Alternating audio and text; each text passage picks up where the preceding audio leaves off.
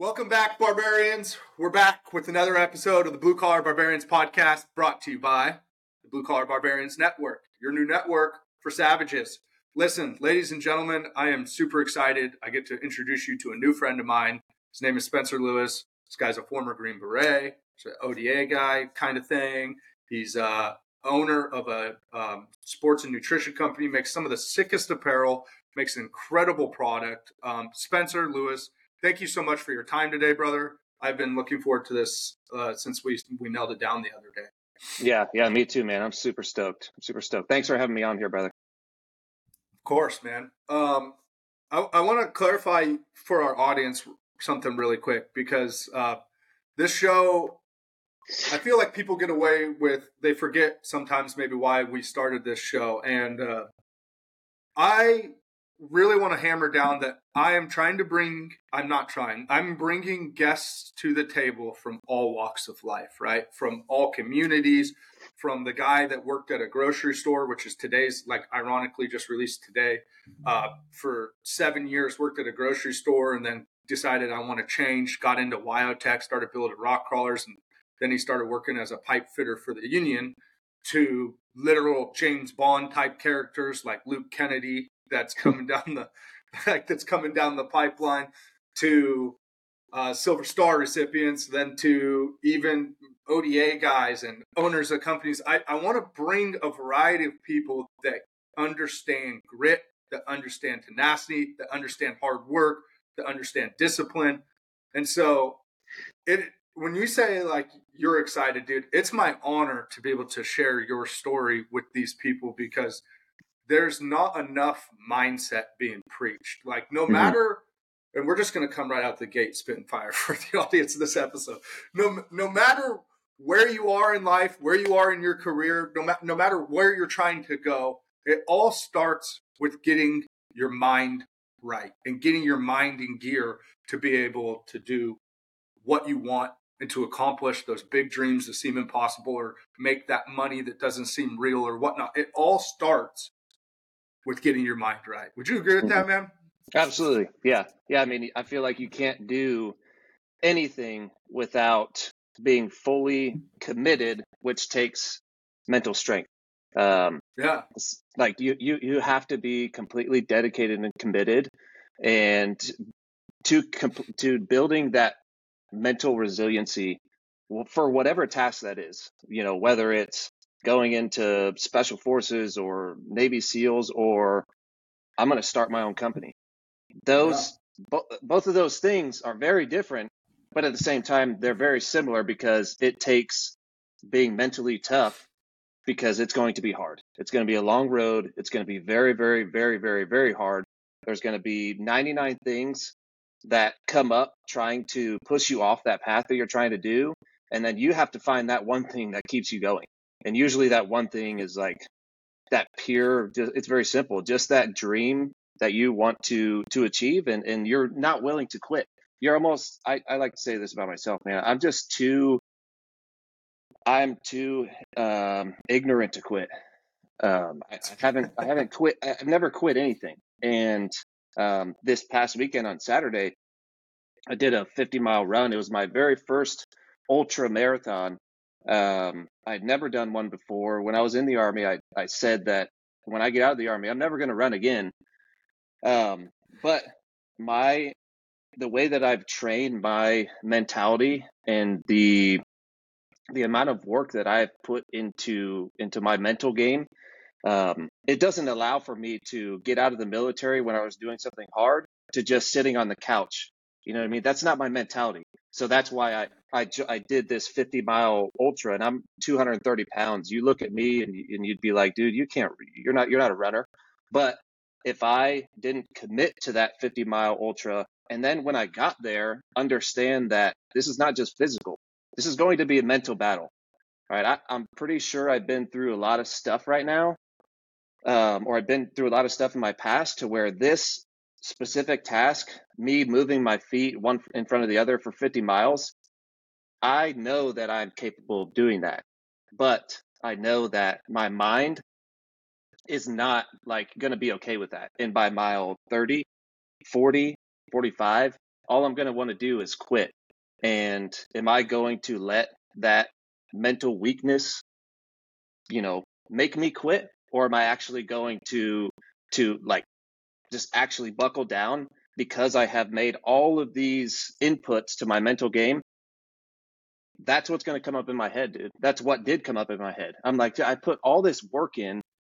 Why am I feeling so sorry for myself right now? We've got 20 more miles to go. Like, there is no quitting. And the only way that I was able to do that is because of all the inputs that I did when I was in the army, when I was a kid, pushing through those mental barriers that were coming up in my, in my life at that moment to set me to set myself up for that moment right there, that 50 miles when I'm at mile yeah. 35 and I'm like, dude, I, my body's cramping up. I don't want to keep going. I'm hungry. Nobody's telling me I have to do this. this is me. This is me challenging myself and and really that the reason why I did it was to challenge myself mentally. It wasn't because, yeah. oh, I wonder if I can move 50 miles. It was, I want to challenge myself mentally because 50 miles sounds pretty scary in my head. Let's let's go after it. Let's go do it.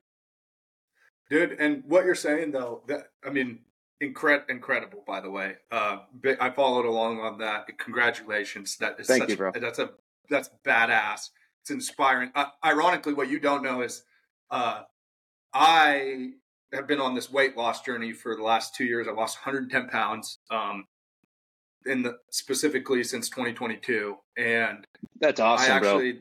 thank, thank so you. Awesome.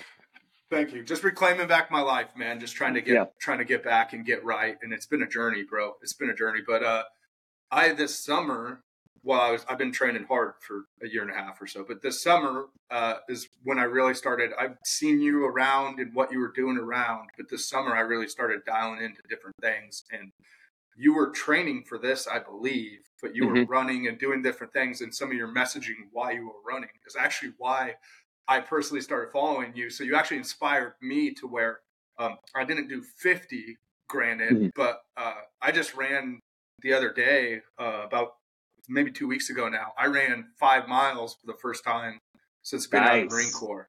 Like I just set the treadmill at 5.1 and I said, I'm just going to keep going. And it was what you're talking about, about like just one step, one step, one step. Like mm-hmm. that's all it was. And I just wouldn't, I hurt, my back hurt, my body hurt. I, I haven't done this, but I just kept going. And I think a lot of what people don't understand when you're saying you're running that 50 miles, this isn't a like, I can't, I wonder if I can do 50 miles. This is mm-hmm. a, I'm going to crush every doubt I have in my yes. mind about myself and prove that I still have it. I mean, you come from a, and this is a perfect segue here, right? You come from a community where it's do it or don't. Like mm-hmm. you either got it or you don't, period, the end. There's mm-hmm. no in between. And there's times in life which I know culture, shocking, is so soft right now, and it's disgusting. Yeah. Is disgusting, but there's times in life to stretch your mind. You actually need to do something to suffer. You need to intentionally put yourself through adversity and through a place where your mind wants to quit, and then get to a spot where you run your mind. Where even though mm-hmm. your mind's arguing with you, saying "Don't do this" or "This hurts" or "That hurts" or what have you, you still quit, you still mm-hmm. push, you still whatever, right? So that being said, um, let's dive into your background because this is just a perfect kind of parlay here. Can you, can you give us a little rundown of? Yeah. So I uh, I grew up in Omaha, Nebraska. Um, I grew up an athlete, man. I, I was playing basketball, football, baseball by the time I was probably six years old. Um, you know, a couple years later, uh, they start developing these um, summer basketball teams where you get to travel around and, and you get to go to all these places. I mean, AAU basketball was it was like kind of being built um, as I was coming up as a kid, and so um, I spent my summers playing basketball, um, and then transitioning right into football season, um, and then right into basketball season, baseball season. I did that um, up until uh, up until I graduated. Um, but I had a I had a life changing thing when I was in high school um, we lost everything. We had a um, our apartment burnt down, and and so that was that was kind of the big a big part in my life where where I had to grow up. Um, just having to start over from scratch with everything. Um, it it was it was rough, and and that kind of took me down took me down a road that um, was really hard to get out of, and that was drugs. Um, this is when you know I got introduced to uh, marijuana. This is when I got introduced to um, drinking, um, all sorts of other stuff, and and I started hanging out with the wrong crowd. But I but I kept up because I was a natural born athlete. I kept up with my athletics and I kept playing sports. Uh, but when I wasn't playing sports, I was doing I was doing the wrong thing. Um, luckily, I did. I, I managed to not have anything on my record, no run-ins with the police or anything like that. Um, so I graduated high school with a. Um, I signed a walk-on letter to Nebraska to play football. That's Um, incredible. I was I was um, Class A All-State wide receiver uh, my senior year, and um, I had an awesome year. Um, so I signed that walk-on contract, um, and then you know you graduate high school, and now it's like, all right, you're kind of on your own. And dude, when I got to be on my own, that's really when shit went south. Um, I won't go too deep into it because that's uh, definitely another podcast. But I screwed up that that opportunity. Um, I let the bad people, bad things, drugs, selling drugs get in the way, and I screwed that up. So when I uh, realized that I needed to make a change, um, I was like, dude, I'm gonna I'm gonna join the military. I mean, I knew that I was gonna join the military. My dad, um, he was in the Air Force for 23 years, so I grew up seeing what that lifestyle was like. Um, what he was doing in the Air Force uh, was not combat related. It was not a combat arms. It was uh, honestly um, not nerdy, but very tech savvy. Um, so completely different what my life was, but I saw that there was a structure and I saw there was some discipline and I saw how my dad was after being in the military for 20 years. And I also saw the life that he was living. And I was like, you know what? I know that'll get me on the right track. And I went to the uh, recruiting station and at the recruiting station, they have, um, you know, they have the Navy and the next door, the Marines, you know, uh, they have the Army next door. And so I went to the Navy. Um, they told me no because I had half sleeve tattoos at the time. Uh, the Marines told me no because I had half sleeve tattoos. Um, and so I walked over to the next door to the Army, and, and obviously they didn't care that I had tattoos. And so I started the process with that. Um, I went into the Army with an 11 x ray contract. Um, but first, I had to get clean. Um, I don't want to leave that out. Like, I didn't, Yeah. it wasn't just like, all right, hey, you know, I want to go. And now no, I had to pay for those consequences of the bad decisions that I was making early on in life. And so I had to wait until I could get clean and then pass the drug test and, and enlist. Um, so I left in uh, March of 2014 is when I uh, left for the Army. Um, I went to um, Fort Benning for infantry, uh, one station unit training for infantry training.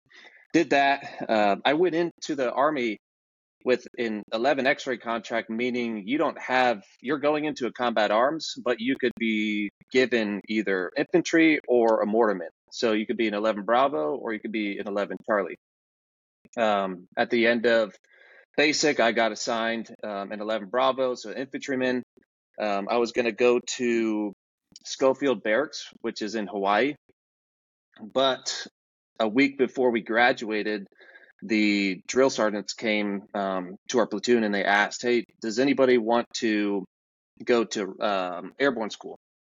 And I didn't have an airborne contract. Obviously, that's what I wanted to do.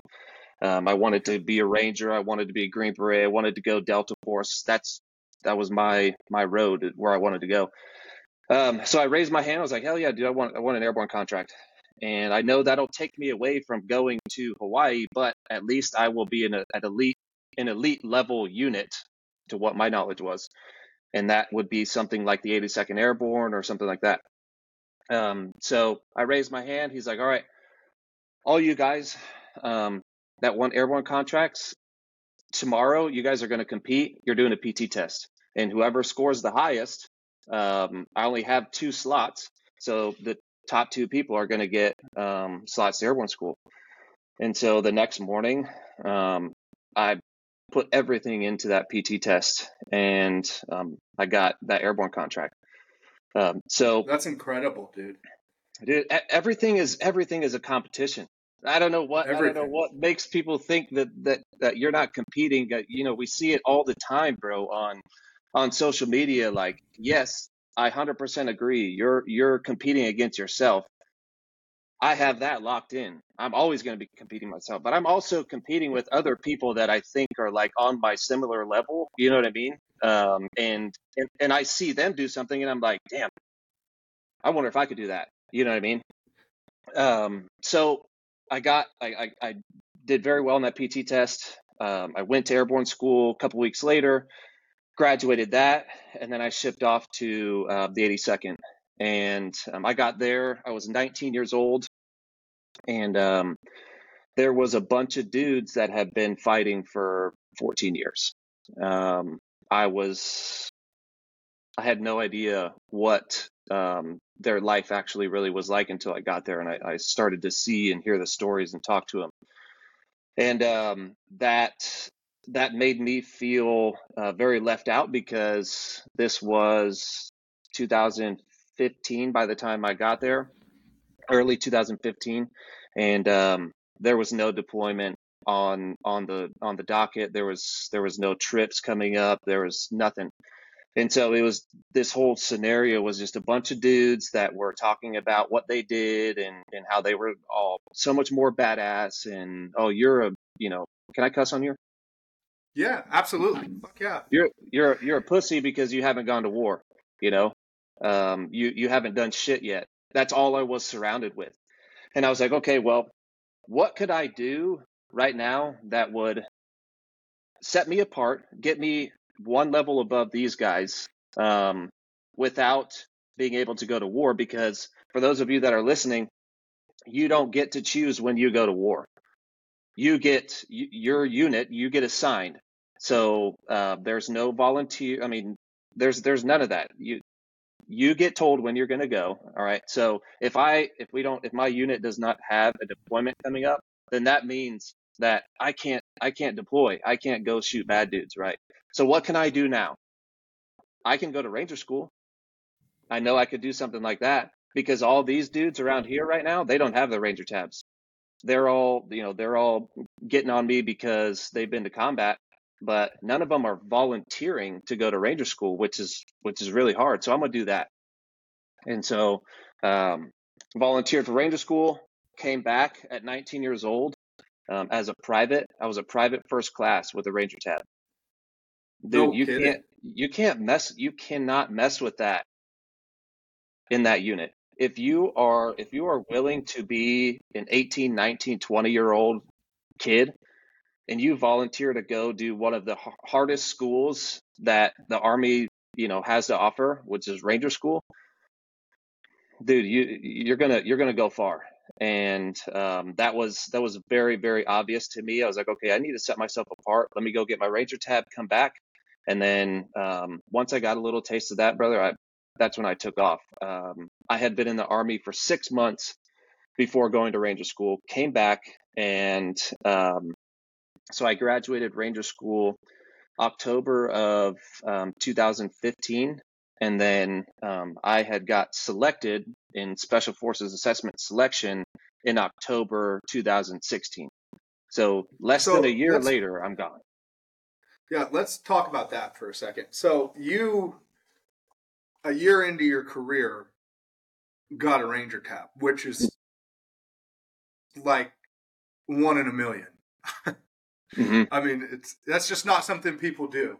And you know, you were talking about. Uh, I think our audience needs to understand as well. Um, maybe to me, this makes sense, and maybe people don't know. But you're talking about in 2014 when things have essentially winded down. It's kind of a not that they're down, but deployment tempo is certainly not it was what it was like when I was in an 08 and 09 and 10, where like every six months you're gone. Uh, mm-hmm. Like when I joined, for example, like I knew I was going to war. It's just like when, right? Yeah. Whereas when you joined, it's like certain people are still going to war, but you know, and you're so when you're seniors, I guess, and this is for our audience, the, the people that he's talking about, his senior is leadership, if you will, leadership.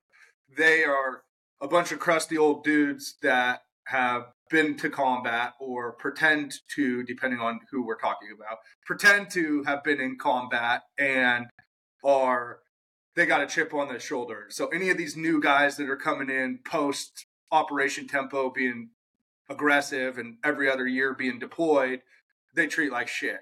And mm-hmm. so what you did is incredible because you just refuse to not be dynamic. You're like, okay, well, if I can't control like the fact that I haven't deployed and earn your respect, then I'm going to go this way to earn your respect, and I'm going to set myself up to be undeniable. I mean, that's what mm-hmm. you did. Mm-hmm. Yeah, I, I, I, I mean, demanded. I, I found out what I needed to do in order to get that respect. And dude, you said it. You explained my mentality perfectly you said, well, we're not going to combat, but these guys are. So, and those guys were Green Berets, you know, um, Ranger Regiment, tier one, tier two operators that were still going. And so, exactly like you said, I know that we're not going to go. So, if I want to be, if I want to do stuff, these guys are doing it. All right, that's where I need to go. I need to go that route. And that's exact that was my mindset. I'm like, how do I get from here to all right, I'm on the team that's actually going and doing stuff. And so that's why that's why I volunteered to go to Ranger School so early.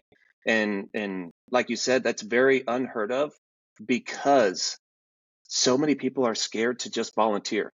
They and this this is this is so relatable in everything in life. But so many people think that you have to know everything about Ranger School before going to Ranger School.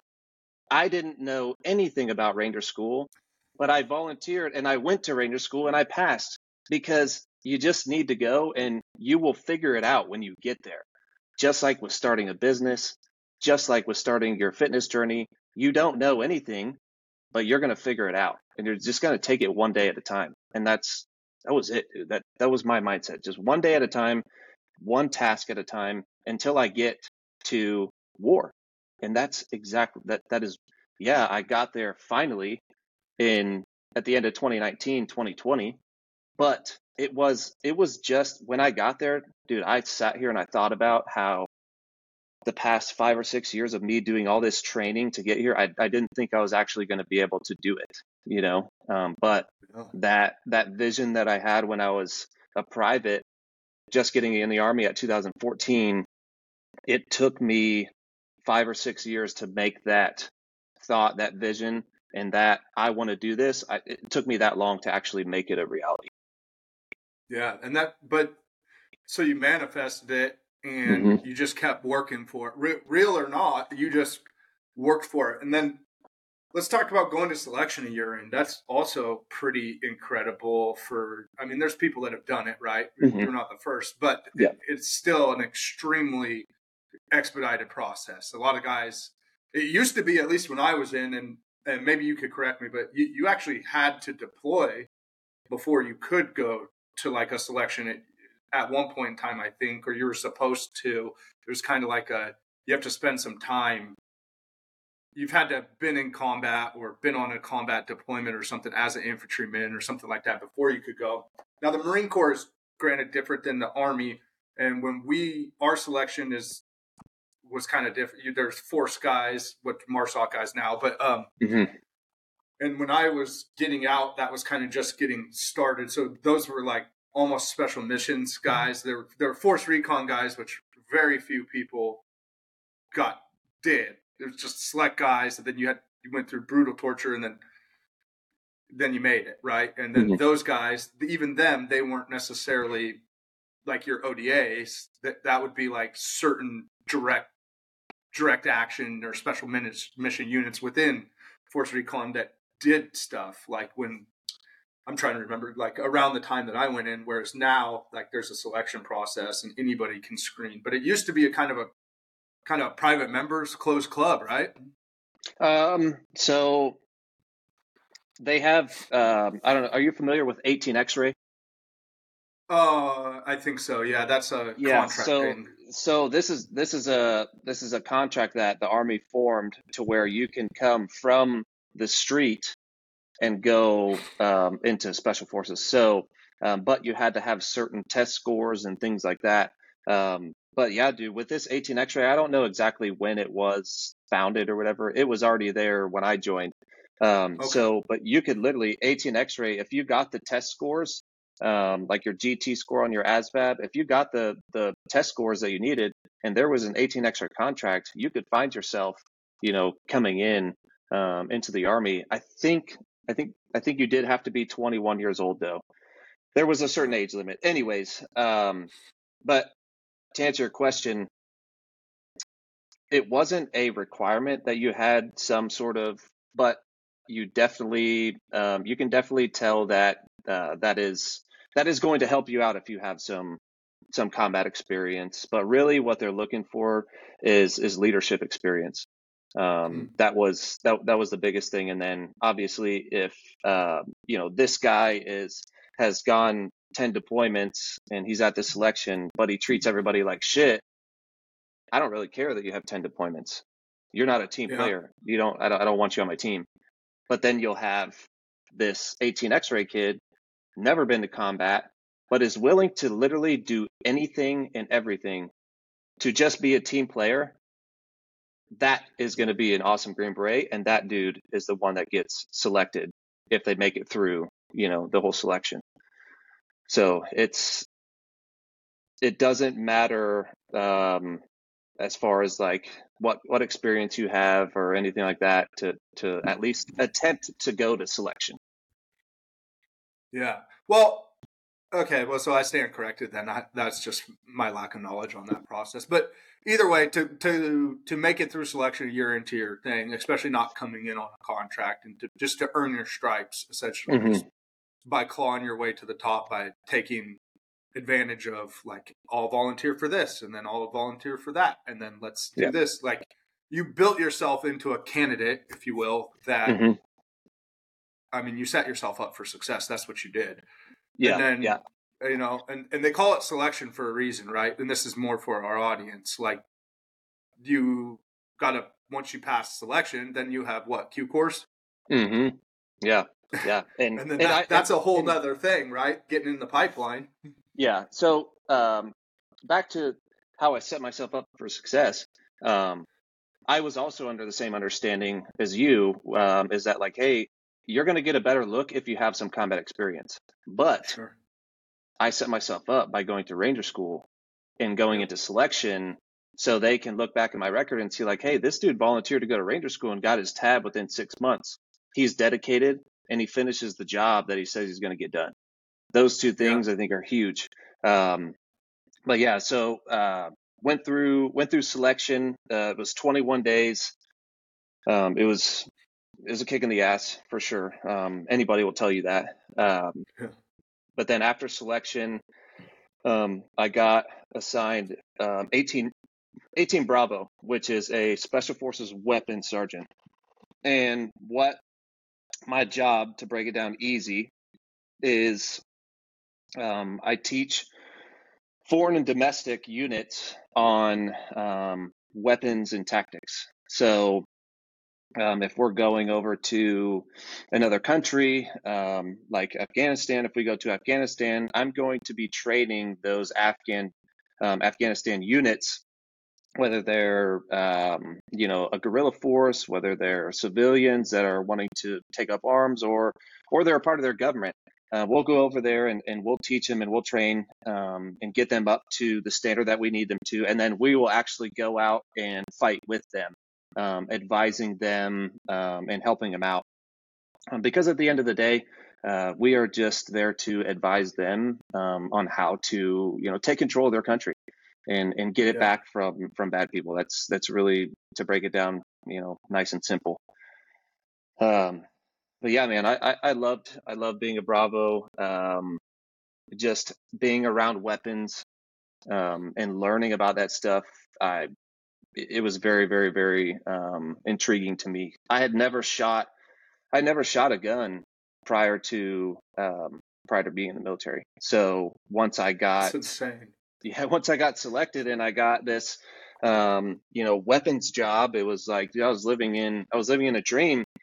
But the selection is 21 days, but the qualification course, the Q course, is two. It was two years long, and that was a that was a very long process. Um, so eh, you want me to go through just kind of little little phases by that, or Sure, whatever you're comfortable sharing. Yeah. Uh, just what, whatever's relative to.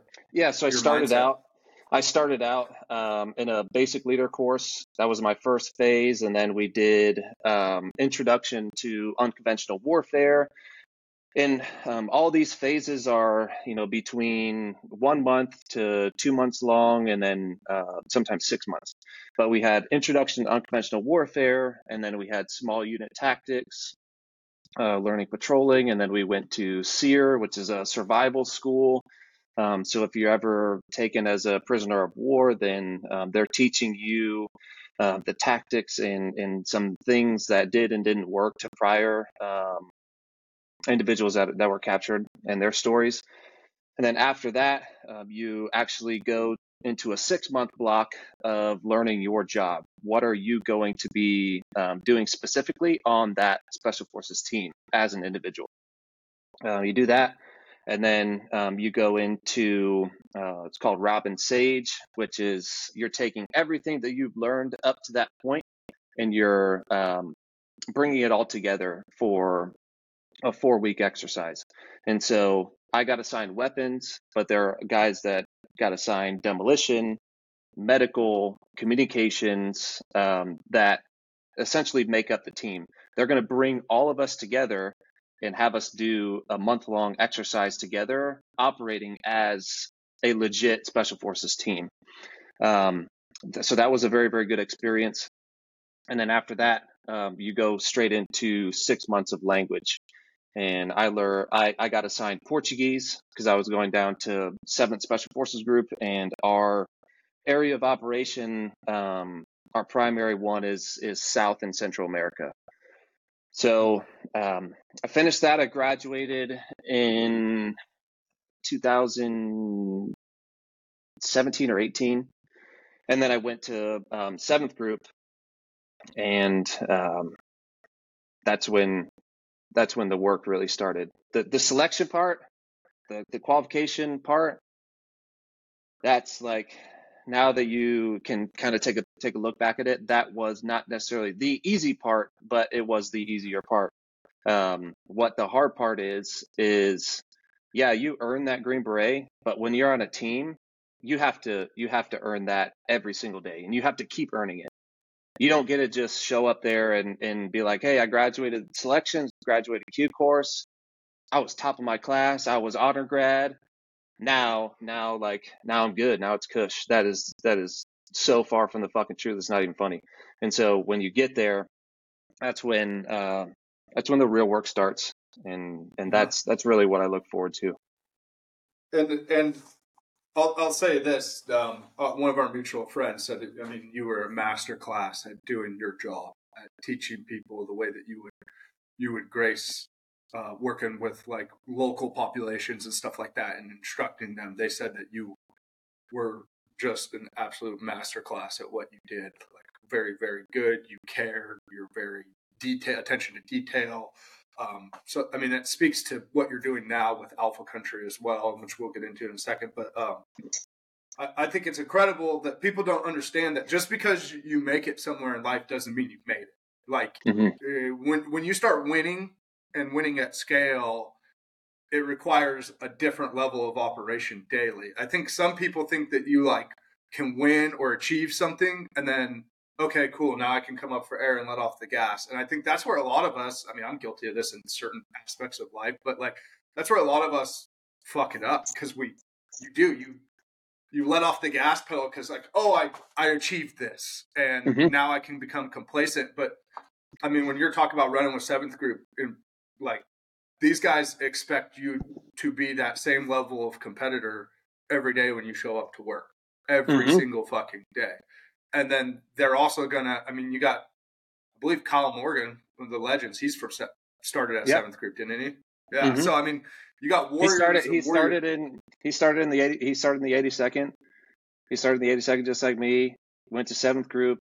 Well, I started in the eighty second, just like him. I went to seventh group, just like him, and then obviously he he progressed on forward after that. Yeah, which is like so. I mean, you got these guys know that and that, that mm-hmm. that's their lineage. And if you're going to be a part of that there's a operational tempo and capability and professionalism. Like i know that in the military we do a lot of drinking and partying and we kind of have our clique. And once you make it i mean sure you've made it to a certain point but you still have to be at the tip of the spear. You, mm-hmm. you're still not just a regular infantryman anymore. You're not a you have to have a standard that you operate at that's above everybody else. You can't just claim the title because you got a different color beret now. It's like I got to live that. And and somebody mm-hmm. like you, where your entire story before that is earn it, earn it, earn it.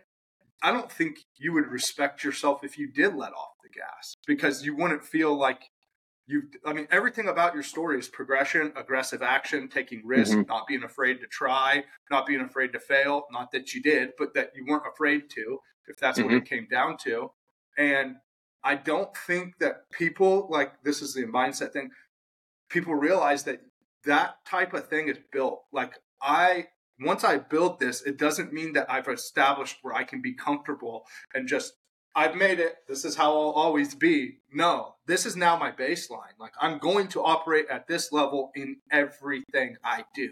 Period. Mm-hmm. The end.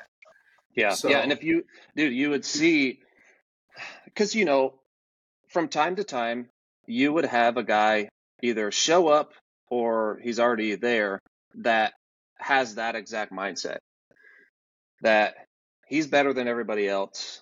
But at the, but when you really break it down, we all have our green beret. You know, we're we're all at the same at the same level field. But um, this guy that thinks like that, dude, he gets passed around from team to team to team to team to team because he's just this booger on the wall that you know we're just going to keep passing around. And yeah. you know, one of the biggest things that that you had hit on earlier um, that I wanted to retouch on was the the expectation when you are on a special forces team um it's so high man like you there is no option to quit. So for an example um my first couple months there we sent um, a guy to a, a school. He quit that school. He never showed back up to our team. He was kicked off. So this mentality that quitting is even an option, I cannot, I can't, um, I can't relate to that because yeah. if you, where I come from, if you quit, you're, you are going to be known as a quitter. And where I come from, reputation is everything. And so mm-hmm. you quit, uh, dude, you're, you're at the, you're at the bottom and good luck trying to um, get away from that. Um, now there are people that have quit and changed themselves and, and did that, but let's be honest here, majority of the time, those people that quit, they end up never recovering from that. And how and they could, live in they live in this you? regret. Yeah, they live in this regret, man, that of quitting. And every time they talk about that thing that they quit, they're constantly having to make up excuses in order to to just tell themselves that it's okay that they quit. But that person that's listening to you explain your stories and give you give the excuses that you have, dude, in the back of their mind, they're thinking that you're a bitch. They're thinking that you're a pussy. Yeah. They just don't want to say it. But when you walk away, don't don't expect them not to be talking shit about you. Because you quit. Way, yeah, and you did it to yourself. Like yeah, stop being a victim. Stop being a victim. Like mm-hmm. you gave up. Like now, if you failed, it's feedback, right? Get yeah, better, exactly. Adapt, ad- improvise, adapt, come back and make adjustment and correct course. Like, uh, listen, I, I want to be clear that failing is part of the process. Like that, people, mm-hmm. you got you know, where you were just talking about the 50 mile thing at the beginning of the show, like there, there's a level there where you run yourself to failure so that you mm-hmm. know you can keep going. Like, like that is part of it. But quitting, however, they, I, I, I'm at the point where I maybe I don't care about what other people think, but I couldn't respect myself.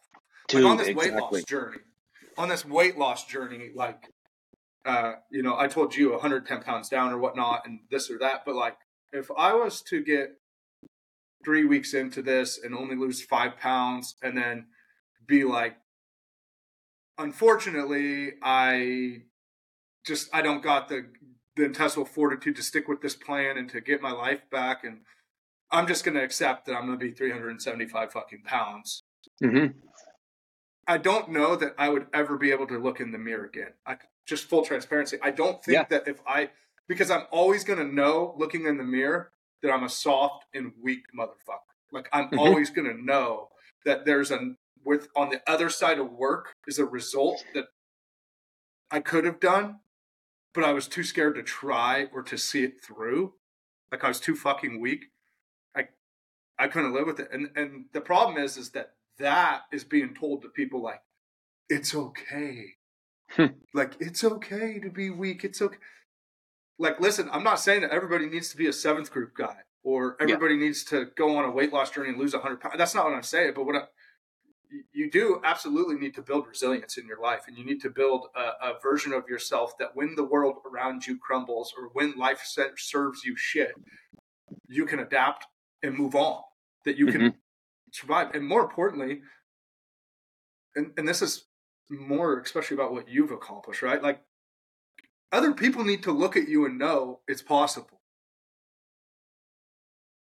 You know, like yeah, they look yeah. at Spencer Lewis and they say, "Hey, man, that kid walked on to college football and then fucked it up. However, he fucked it up, got involved with drugs, this, that. But then mm-hmm. he got clean. He went into mm-hmm. the military. No, there's no way he's going to ever be anything in the military. Like, yeah, the army's going to chew him up and spit him out. And then holy shit, he's a he went to airborne school. He went to get his jump wings right out of right out of school or right out of boot camp, and then wait, what? Now he's a ranger. He's got a ranger. T- what? He went to selection. Like, there's people that you don't know, or people that you haven't met yet. Even more mm-hmm. important, that mm-hmm. need to know that somebody like us, a fucking a, a fuck up, a, a, yep a degenerate, a whatever, a label it whatever you want, can do this.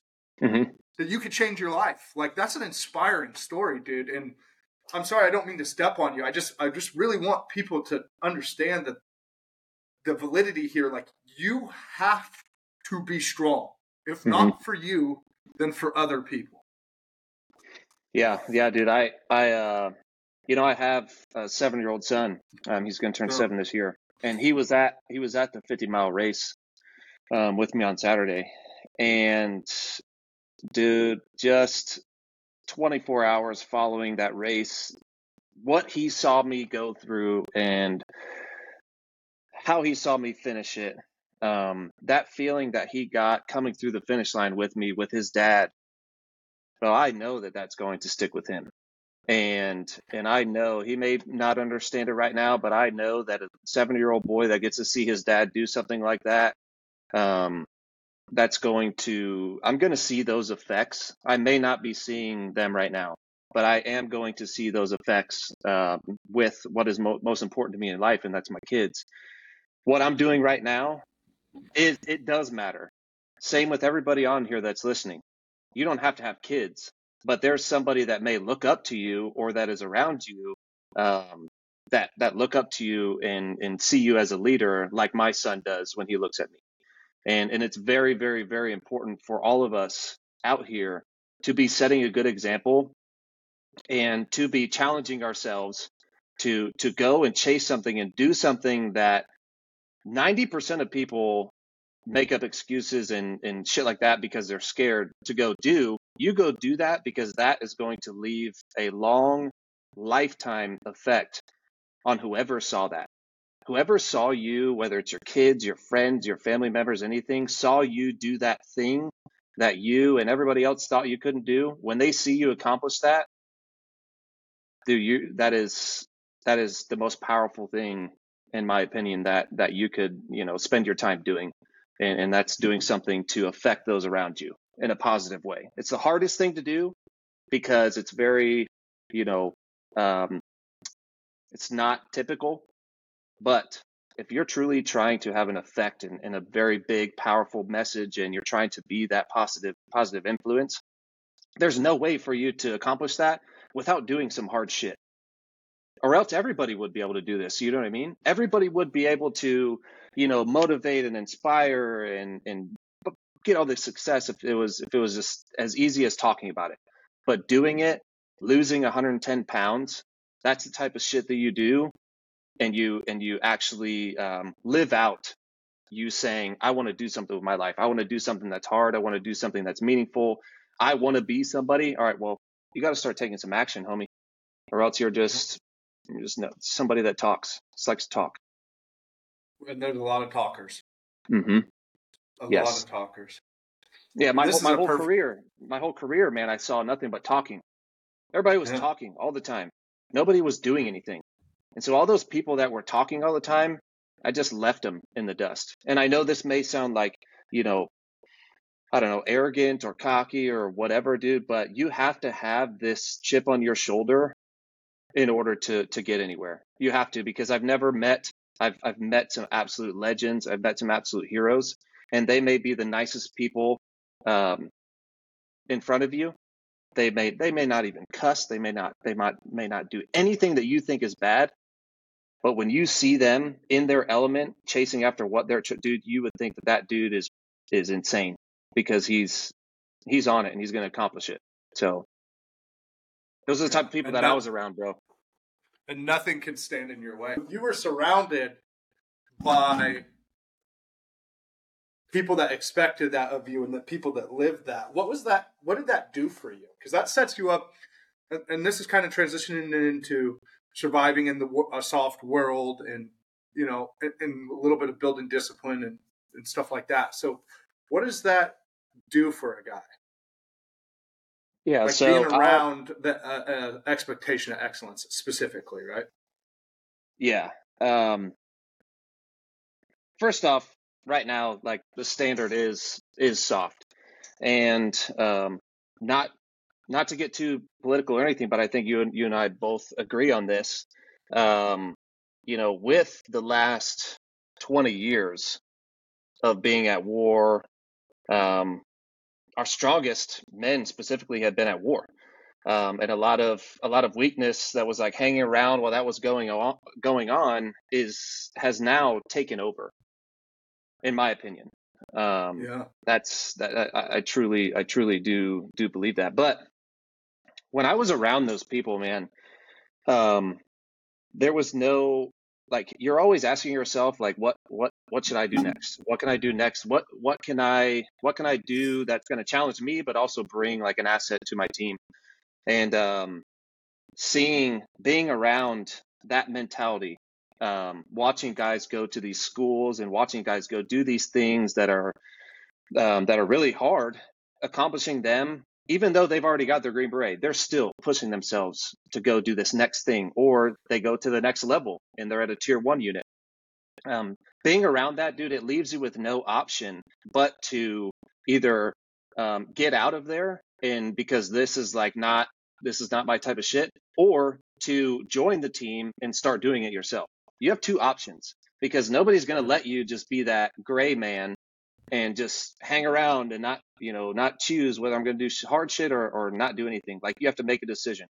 And um, that goes for anything in life. I feel like any team um, that has a standard that is higher than the normal one is going to wipe out any other team that it, even if if they have 10, 10 individuals on that team that have that high standard that have that um, i don't I, I can't accept just you know normal just accept this all right i wake up nine to five the normal average life they can't accept that. Those 10 people that are exceeding the standard will beat a team of 100 average people any day anytime anywhere in my opinion. Those 10 savages yeah. versus these 100 average people, dude, I'll take those 10 savages all day long. Because I know that they're not going to quit and they're not like if there was a battle, if there was a fight of these 10 operators versus 100, you know, infantrymen, those 10 operators know how to work together and they will find a way to beat the 100 you know average people right here. And so that's that's what i chose to do. I chose to surround myself with those 10 people out of 100 that wanted to do something with themselves and i attached myself to them and i started seeing my life completely change. Because now you're not alone. Now you have these other people that have gone and accomplished bigger things than than you have bigger things that you thought you have and now they can guide you into that. There's this misconception with with um, people that have done a lot of stuff, especially in the military space, and that's really all that I know because that's what I, you know, obviously was doing with my life.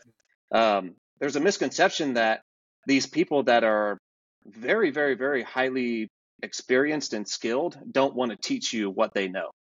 And a perfect example is Kyle Morgan, who spent 20 plus years in the Army getting to the absolute top of the level, top of the food chain, guess what he's doing now? He is teaching civilians and and those that are following in his path. He's teaching those people how to do it.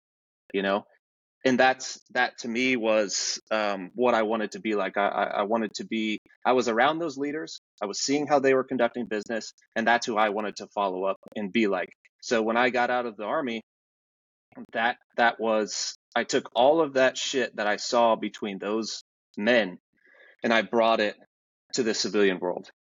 And um, dude, it's that's what I'm trying to that's what I'm trying to build. You know, I'm trying to build a team in, in a community of something that's very similar to that mindset that I had. Um, and it's fucking hard because well, let me say this too, dude. Let, me, let, me, well, you found one.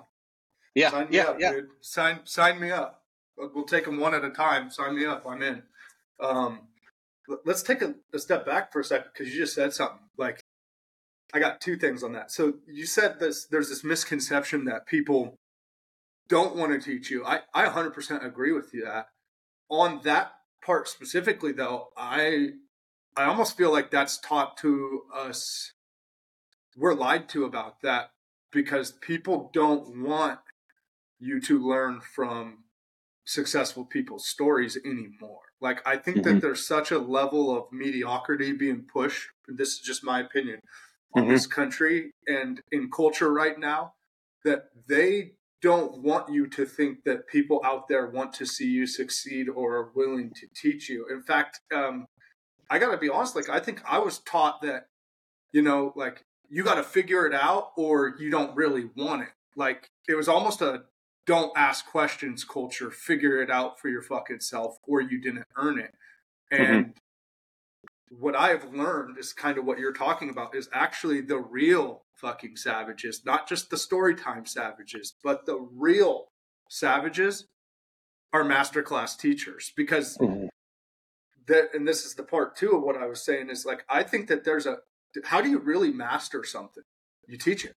Mm-hmm. Like it's one thing to understand something and to do it. It's an entirely another thing to be able to teach how to do what you do. Because you have mm-hmm. to be able to not only understand, let's just say in your case, weapons and tactics, but then you have to figure out, okay, like I know that this rifle does this or this pistol does this and this platform is capable, blah, blah, blah, blah, blah, blah, blah. And I know that CQB or whatever insert whatever kind of training you're trying to teach them or guerrilla warfare tactics or whatnot, right? Mm-hmm. I know that I can do ambush points and this and that, but can I communicate what I know at a different level that other people can retain and master?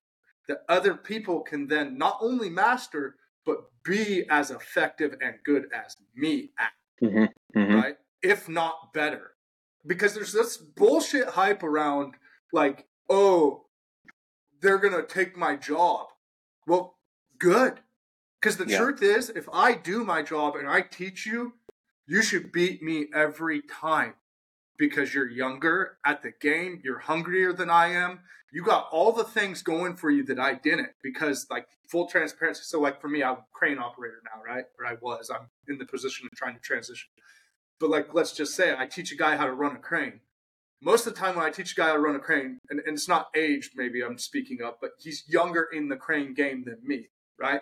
And so he should be hungrier than I am because it took me all these years to get to where I'm at. In a, this is just thought, right? Mm-hmm. But it took me say ten years to get to here, and now you're sitting with me because these guys want you to learn from me or me to evaluate you. But you're at year three in the game.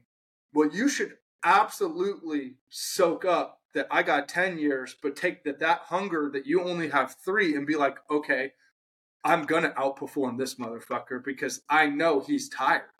I mm-hmm. know that that that creates opportunity. But the truth is that people are afraid to grab opportunity when it's in front of them now and attack it. There's no reason that if Spencer, if I come to your class, there's no reason that I shouldn't be picking your brain with every fucking question I got on yeah. how do I I mean you're a master class at it. What I need to do is take what you're willing to teach and then figure out how to get as good as you at it. And it's not about because, hey, I want to take Spencer Lewis and wipe him off the map. Mm-hmm. I want this motherfucker to know that he could turn around and he can go this direction. And when he walks away from me, I'm going to go out there and he's going to look back at me one day and be like, I created a tribe of fucking monsters, bro. Mm-hmm. But that's missing. Yeah. I know. I know, man. I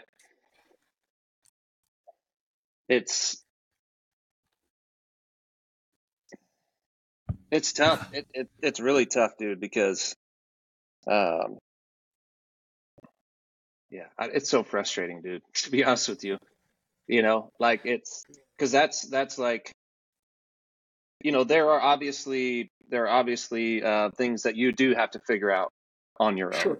you know. Sure. And I think that I think that like some I wouldn't say a lot of people um but I think just some people just uh you know like like kind of how what you were talking about earlier where I was saying that nobody really asked me to do like podcasts or anything like that and it's you know um simply because somebody is just like too too scared to even try to ask you know? Um I feel like that is yeah. I don't know bro. I, I get super pissed off when I start thinking about how like just how soft everything is getting. Yeah. You know, it, it's um, it almost forces you into a into a portion where you're like, I don't even I don't even want to see social media. I don't want to see anything like that because it's just, dude. I, I mean, I'll be on. I'll be straight up with you, dude. Like if I didn't have if I didn't have um, a business to run off of social media, I would not I would not be on social media um, just because I, I would like to, you know, not see all this weak shit that's that's going on. But yeah. Anyways, I'm gonna be fully transparent with you too. Uh, I think about that probably once a week. That I would probably get rid of it all if it wasn't for like what I'm trying to do. It's it's weird because like at one point in time I would say that, but it's not that I wouldn't. I like I like looking at Instagram pictures and doing shit like that. But the the more dialed I'm getting, and I think maybe you can respect this just because you've ran at this level for so long. That's probably why it's even more of a drag for you. Like I'm just getting to this different kind of operational level for myself, if you will, just the way I operate. And uh, mm-hmm. it's hard because like at one point in time I would have said that, but then I would have sat and scrolled and like. But now I'm like, no, for real, for real, like I would be gone just crushing in the shadows where I'm doing my thing if it wasn't for like I know I need this to do what I think I need to do to help. And like exactly. I'm only the reason we're doing the show, for example, is like I, I only want to help people get better. Like I as I'm learning how to win in these things that are helping me win or helping me not want to put a bullet in my mouth through mm-hmm. through hard times or like when life really as I'm learning how to level with this shit, my demons, even if you will. it, it it's like, oh wait, I, I would be irresponsible not to share that with other people. So I created this thing where I can try to help somebody else get the fuck out of the matrix because that is my biggest thing. Uh, Hormozi said this. I don't know if you follow Alex Hormozi, but mm-hmm. Mm-hmm. I read his I read his book, and, and one of the things that he said is your pain is your purpose, and that really stuck with me when I started this podcast because I was like, man, what's my biggest pain? Financial stress, this, that. Like, I'm not making money doing this podcast, but if I mm-hmm. can help somebody not feel kind of like what you were talking about, not feel the way that I feel about yeah. things, then that's the win. So I, understand where it pisses you off, and it's kind of crazy because this is a perfect place to transition into alpha country, which we're there. But um, I just, I gotta say, man, like I, I want to tell you thank you, like, because I appreciate that you're building something that guys like I'll just use me that like we're as I'm trying to figure out where I fit in life, how I make sense in this weird, weird world. Mm-hmm. It's nice to know that there's men like you out there that care, that want people to feel like they belong somewhere. You know, and, and, and we talked about 1st Phorm earlier, like that's one thing that they're doing. But I, I want to stress to our audience that there is people out there, groups, it doesn't pick one, find somewhere, plug yourself into a community of guys like Spencer, like what like I appreciate that you're out there trying to build something where because I feel like a, a, a misfit, like I'm not supposed to be in this time because I don't want the soft shit. I, I I still have big dreams and I'm extremely passionate about the things I want to accomplish, and I still think that that's not random, and I and I don't believe in being just good enough. Like I I can I will never fucking palate being good. Like mm-hmm. I, I I won't do. I want to be a fucking legend, and I don't mean that in the sense of like I need you to praise me. I mm-hmm. just I want to I want to be able to go and impact change in whatever environment that is that I walk into. You know, yeah. and I just thank you for being somebody that took that mindset and didn't let it just absolve and let it just go by the wayside and just do your own thing. Thank you for staying on social media and and setting an example through doing your own work and through building a company that gives guys like me the opportunity to be like, you know what, I can do this still. Mm-hmm. You know, like because we're all in this together, man. Yeah, yeah, dude. It, it goes back to um, that. You know, I'm I'm just too dumb to quit, or I'm too ignorant to quit. it doesn't just go with the physical challenges that I deal with.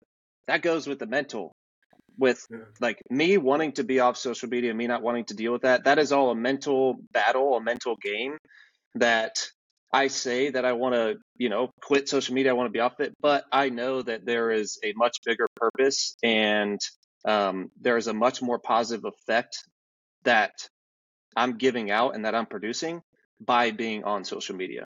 And so I have to, 100%. I have to stay there you have same thing with you. You feel the same way. But if you fall in and you and you accept quitting that effect and that positive you know um, force that you could be putting out there into the world would never even be known because because you quit. And so um, that that kind of that does transition over into um, into the alpha country stuff big time yeah. um, because that was that was a big part of my life leaving the special operations community um, and really trying to figure out what am i going to do next and who am i going to surround myself with um, those were some big questions because when you get out of the special operations community and and even just the military in general man or anywhere a team a college team a professional team um, an old an old job that you spent 10 years at. You built all these relationships and you have very very close people with you and you may be the only one that is now leaving that organization that you had spent the last 10 years in and everybody else is going to keep is going to stay on that train and they're going to keep going. My whole team yeah. when i got out they stayed on and they kept going And that is a very, very hard pill to swallow. And it's a very big transition in people's lives um, from going from something that you were doing for um, a, a big chunk of amount of time and then doing something completely different or, or not knowing what you're going to do. And so um, that that journey started for me in 2020 um, when I got back from Afghanistan. Um, I knew that I was going to need some surgeries. Um, I didn't know how bad it was um, at first, but um, I started out with um, ankle surgery in August of 2020. Um, so I do that, and then um, I start getting everything else checked out. Come to find out, that was going to be my first surgery, and then I, my second surgery was going to be March of um, 2021, and that's going to be three screws going into my right SI joint to fuse it, and it's going to be no walking for five weeks, and then um, I went straight into hip surgery um, to get my labrum repaired and some other things. So it was just back to back to back, and um, it wasn't going to stop there. The doctor was like, "You in a year from now, you need to get your left SI joint fused and all this like all this you need to get that you need to get this like you're not you're not going to make it back like uh, pretty much this is done like all these things are going on in my mind and um you know with the war being over and stuff like that I had a decision to make. Um, do I want to stay in and and take the time to get fixed and, and do all this stuff and, and stay in the fight, or do I want to um, go another route? And that's a very very hard decision because I had just spent, you know, a majority of my adult life, my whole adult life, working to get to this to this thing to get to uh, this community or to get to these people. And I finally have got there. I'm not done, but I finally got there. And now I have to choose to leave it or or or to stay. And um, I chose I chose to get out. Um, I was like, pretty much my my decision was um, if there's not going to be a war, man, I was just going to be 100% honest. If there's no war, I'm not staying here and doing this. And um, I was there when we signed that peace treaty. I was in Afghanistan, and um, I watched everything that all of my brothers and sisters had worked for, including yourself. Doesn't matter if it was in Afghanistan or if it was in if it was a part of the global war on terrorism, then then it had like we all had an effect. And um, fuck, I can't remember what I was saying. You were just talking about the peace so, treaty being signed. Yeah, so we watched were, it all were, go away. Yeah, we were over there, and and uh, I had been, you know, me and my team had been running missions for three months already. We had been running um, mission, rest, plan. So day of mission, next day rest, um, third day plan, mission, and it just a cycle like that for three months. And then all of a sudden, we're we're not going to do that anymore what our mission here is no longer. But yet nobody wanted to say that. Uh, so I'm sitting there, man, and I'm I'm sitting there in my fucking room all day long and all night long, learning and watching my partner force fucking die. I'm sitting here watching on the fucking TV screen all these guys that I built a relationship with and fought with I'm watching them get blown up to fucking pieces. And they're just coming back and they're just begging for us to fucking help them.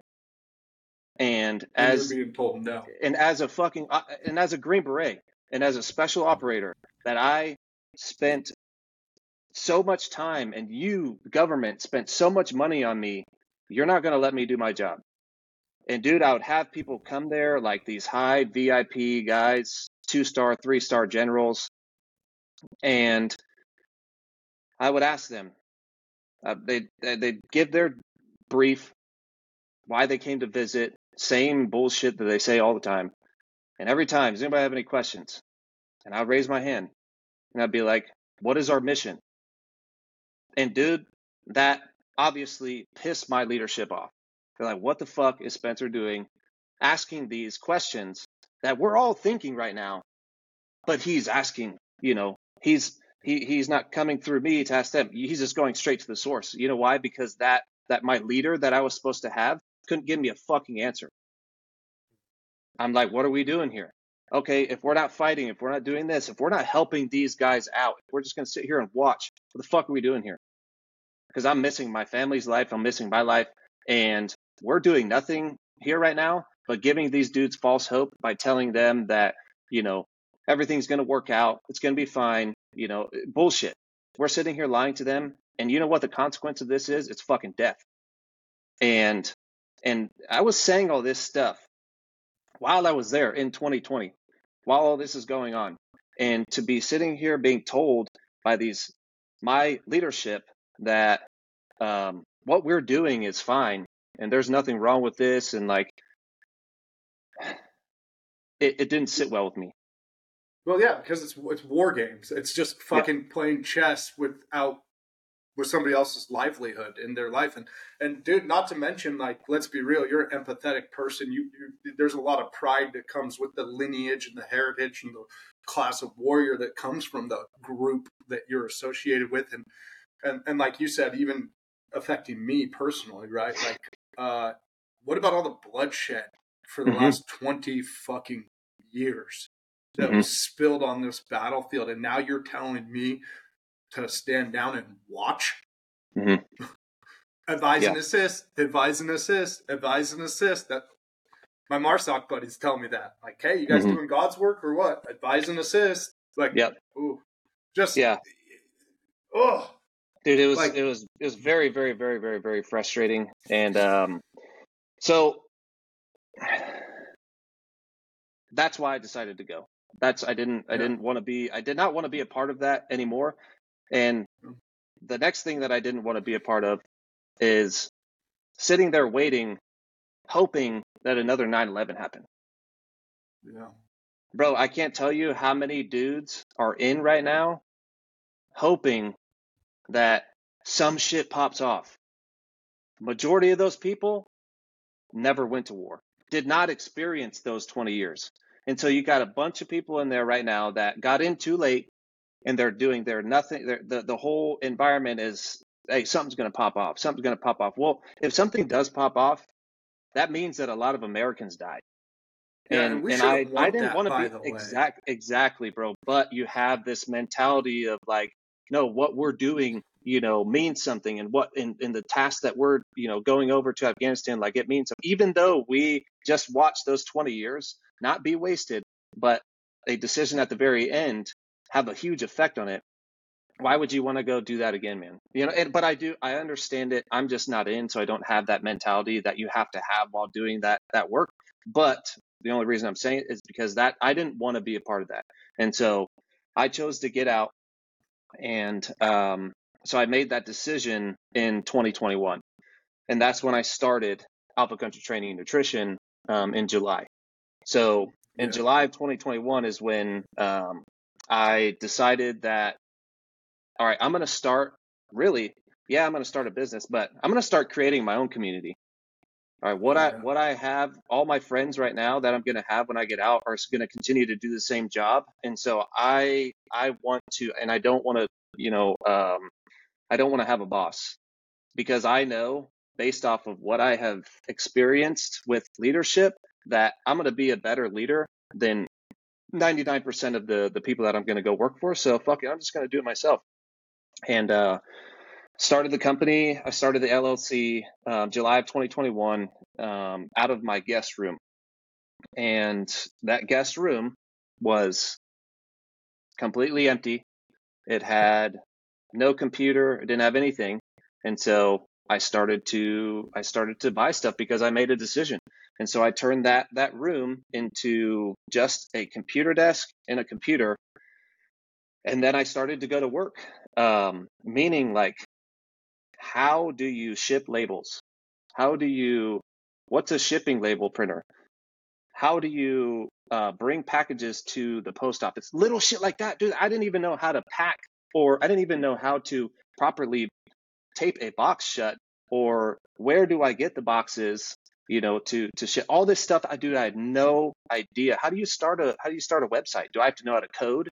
All these yeah. things, bro. That that that I'm sure everybody asks themselves because if you don't know those, that you're you're gonna ask. But um, so I started to slowly, day by day, figure out how to run or even start a business. You know, um, and now let, that. Let me ask you this. Um, sorry to interrupt, but let me ask you this because um, in, what you're talking about, learning these new things and these new skills, everything you've been through, uh, like to become an operator, like let's be real, like that's kind of what your forte was was learning skills and figuring it out and you know bumping bumping elbows and getting rough with it. But did it give you back your sense of purpose?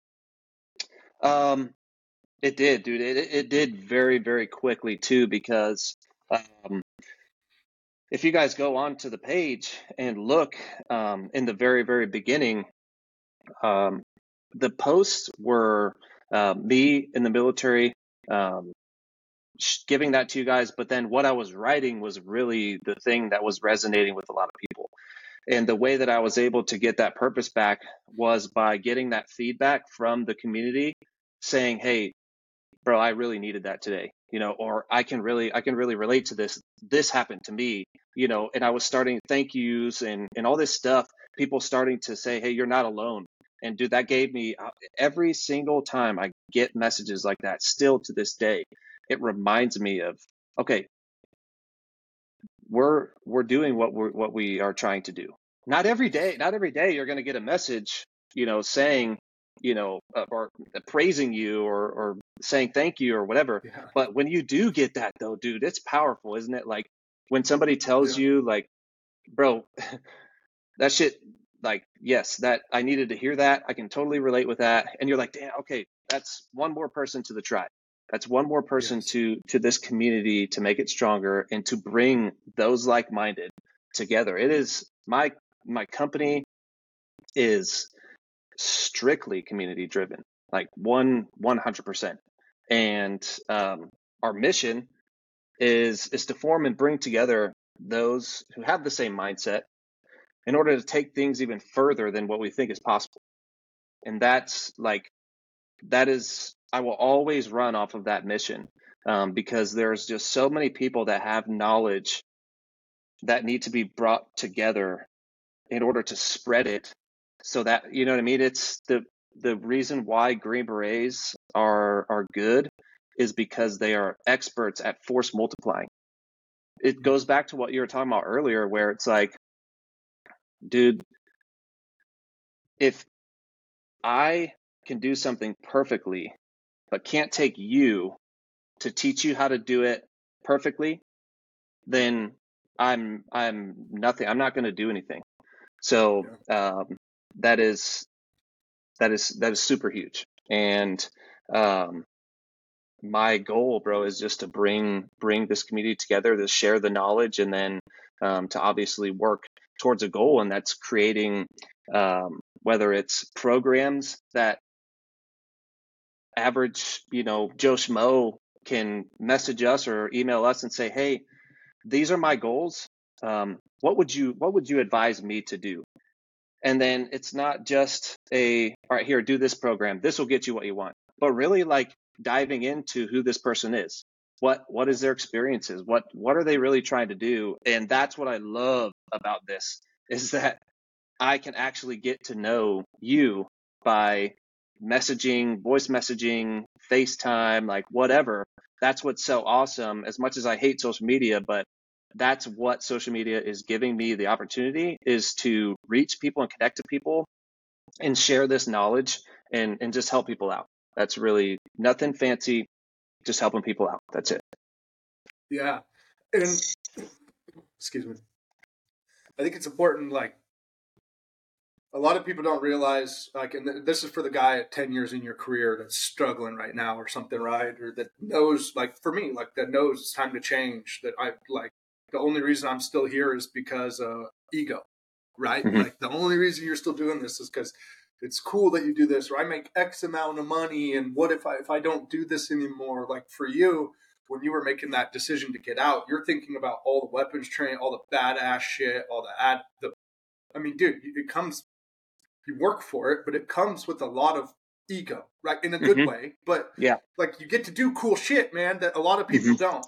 And to be able to like let go of that, if let's just say for the average guy in your career to maybe you don't do cool shit, but you do something that it took you a long time to get here and what you do is prestigious and you're good at it. It's scary to think that I'm going to go start over or I might Mhm. go start here where and, I- and you have to this is so crucial in life and this is for the guy trying to level up you need to be able to let go of who you were like who you were is not who you are and Mhm. who you are is not who you will be hmm Yes. you know? And Yeah. no matter what that's like period the end. Like no matter what you're not who you were when you were 19 years old. And you're not who you and- and you're not who you're going to be when you're 29 years old or 39 years old or whatnot right? Like you are just not that yet until you are there. And so you're always going to evolve. You're always going to grow. So i did a mad respect for you to be able to because that's a hard decision. Like I won't say I regret getting out of the military. I regret not trying certain things. Like I had an opportunity to go to try out for school and do some other shit, and I, I had some shitty leadership, and I just had a chip on my shoulder. And uh, we talked before, but like when I got out, it was twelve, and they were they were talking about the war winding down, and uh, Obama was in, and your friends die and not being able to do shit about it, and they're trying to tell you you can't wear fucking shaded sunglasses because it's doesn't win hearts and minds, just different shit, right? Um, Yeah, different time yeah. frame, but uh, and it jaded me with just piss poor leadership and different shit. And I got to a point where I wanted to prove I could make it on my own. Like they did the whole like you'll never be anything if you're not a marine, blah blah blah. And like, look at me now, motherfucker. You know, Mhm. like, but. I'd say I'm more of a man, and I'll always be proud that I was one. But it wasn't my defining moment. And for you, like you should absolutely be proud of what you've accomplished, things you've been through, and this and that. But like now, your mission's even greater because who would you be if you couldn't come home and help? I mean, the very people that you're trying to help. Like, let's be real. Like, you care about your partner forces and things like that. I, I no doubt in my mind think that there's any illusion that that's not the case. But this thing right here, well, maybe not this exact one, but this, what this represents right behind me, hmm we do it for these people hmm everything that we've done i know for me like is for the people that live underneath of this flag. Now it's just a flag but the idea of this country hmm and the people in it and freedom and life and pursuing your dreams and your goals and and more. And the endless opportunities that are there is why we did this. So for you to be able to kill your ego on what you got to the pinnacle to the top of this in a sense right? Or pretty damn close and you had to let your ego die but now i would say you're and this is no disrespect to anybody in the community but i think your mission's even bigger now because Absolutely. because you're serving yes. us where we are. You are serving us where we need to be. You're you're breathing life into old dogs like me, even right. And I'm not old, but you, for conversation's sake, right? These older vets, like they just gave us a modern day Vietnam. But your mission, the things that you're doing, is reminding guys like me that are like, what in the, you know, and even guys that are still in it. It's reminding us that there's another reason to fight. And Mhm. then, more importantly, that reason is in here us. We have to fight for us, for that life we want, for our family, for your son, right? For my daughters and my son, and like my wife and your wife. And if we settle and we don't stand out and we don't have men like you come and lead and teach and inspire and prove through action what is possible all of this goes away. Yeah. Dude, it was it was a huge um because you know and you've been told this that you as a infantryman, you as a special operator, if all your job is geared towards combat, what do they tell you? Like that's none of that is going to relate in the civilian world.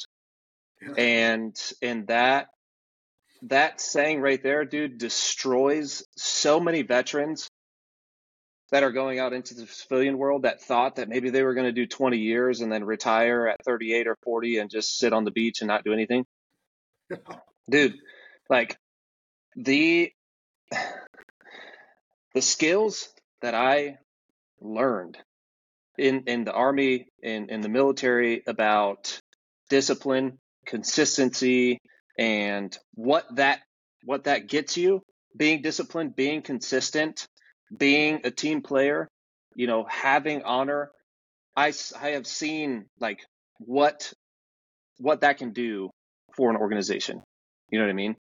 And then when people transition out, all they're telling themselves is that, well, what I just did isn't relatable and can't be transferred into the civilian world.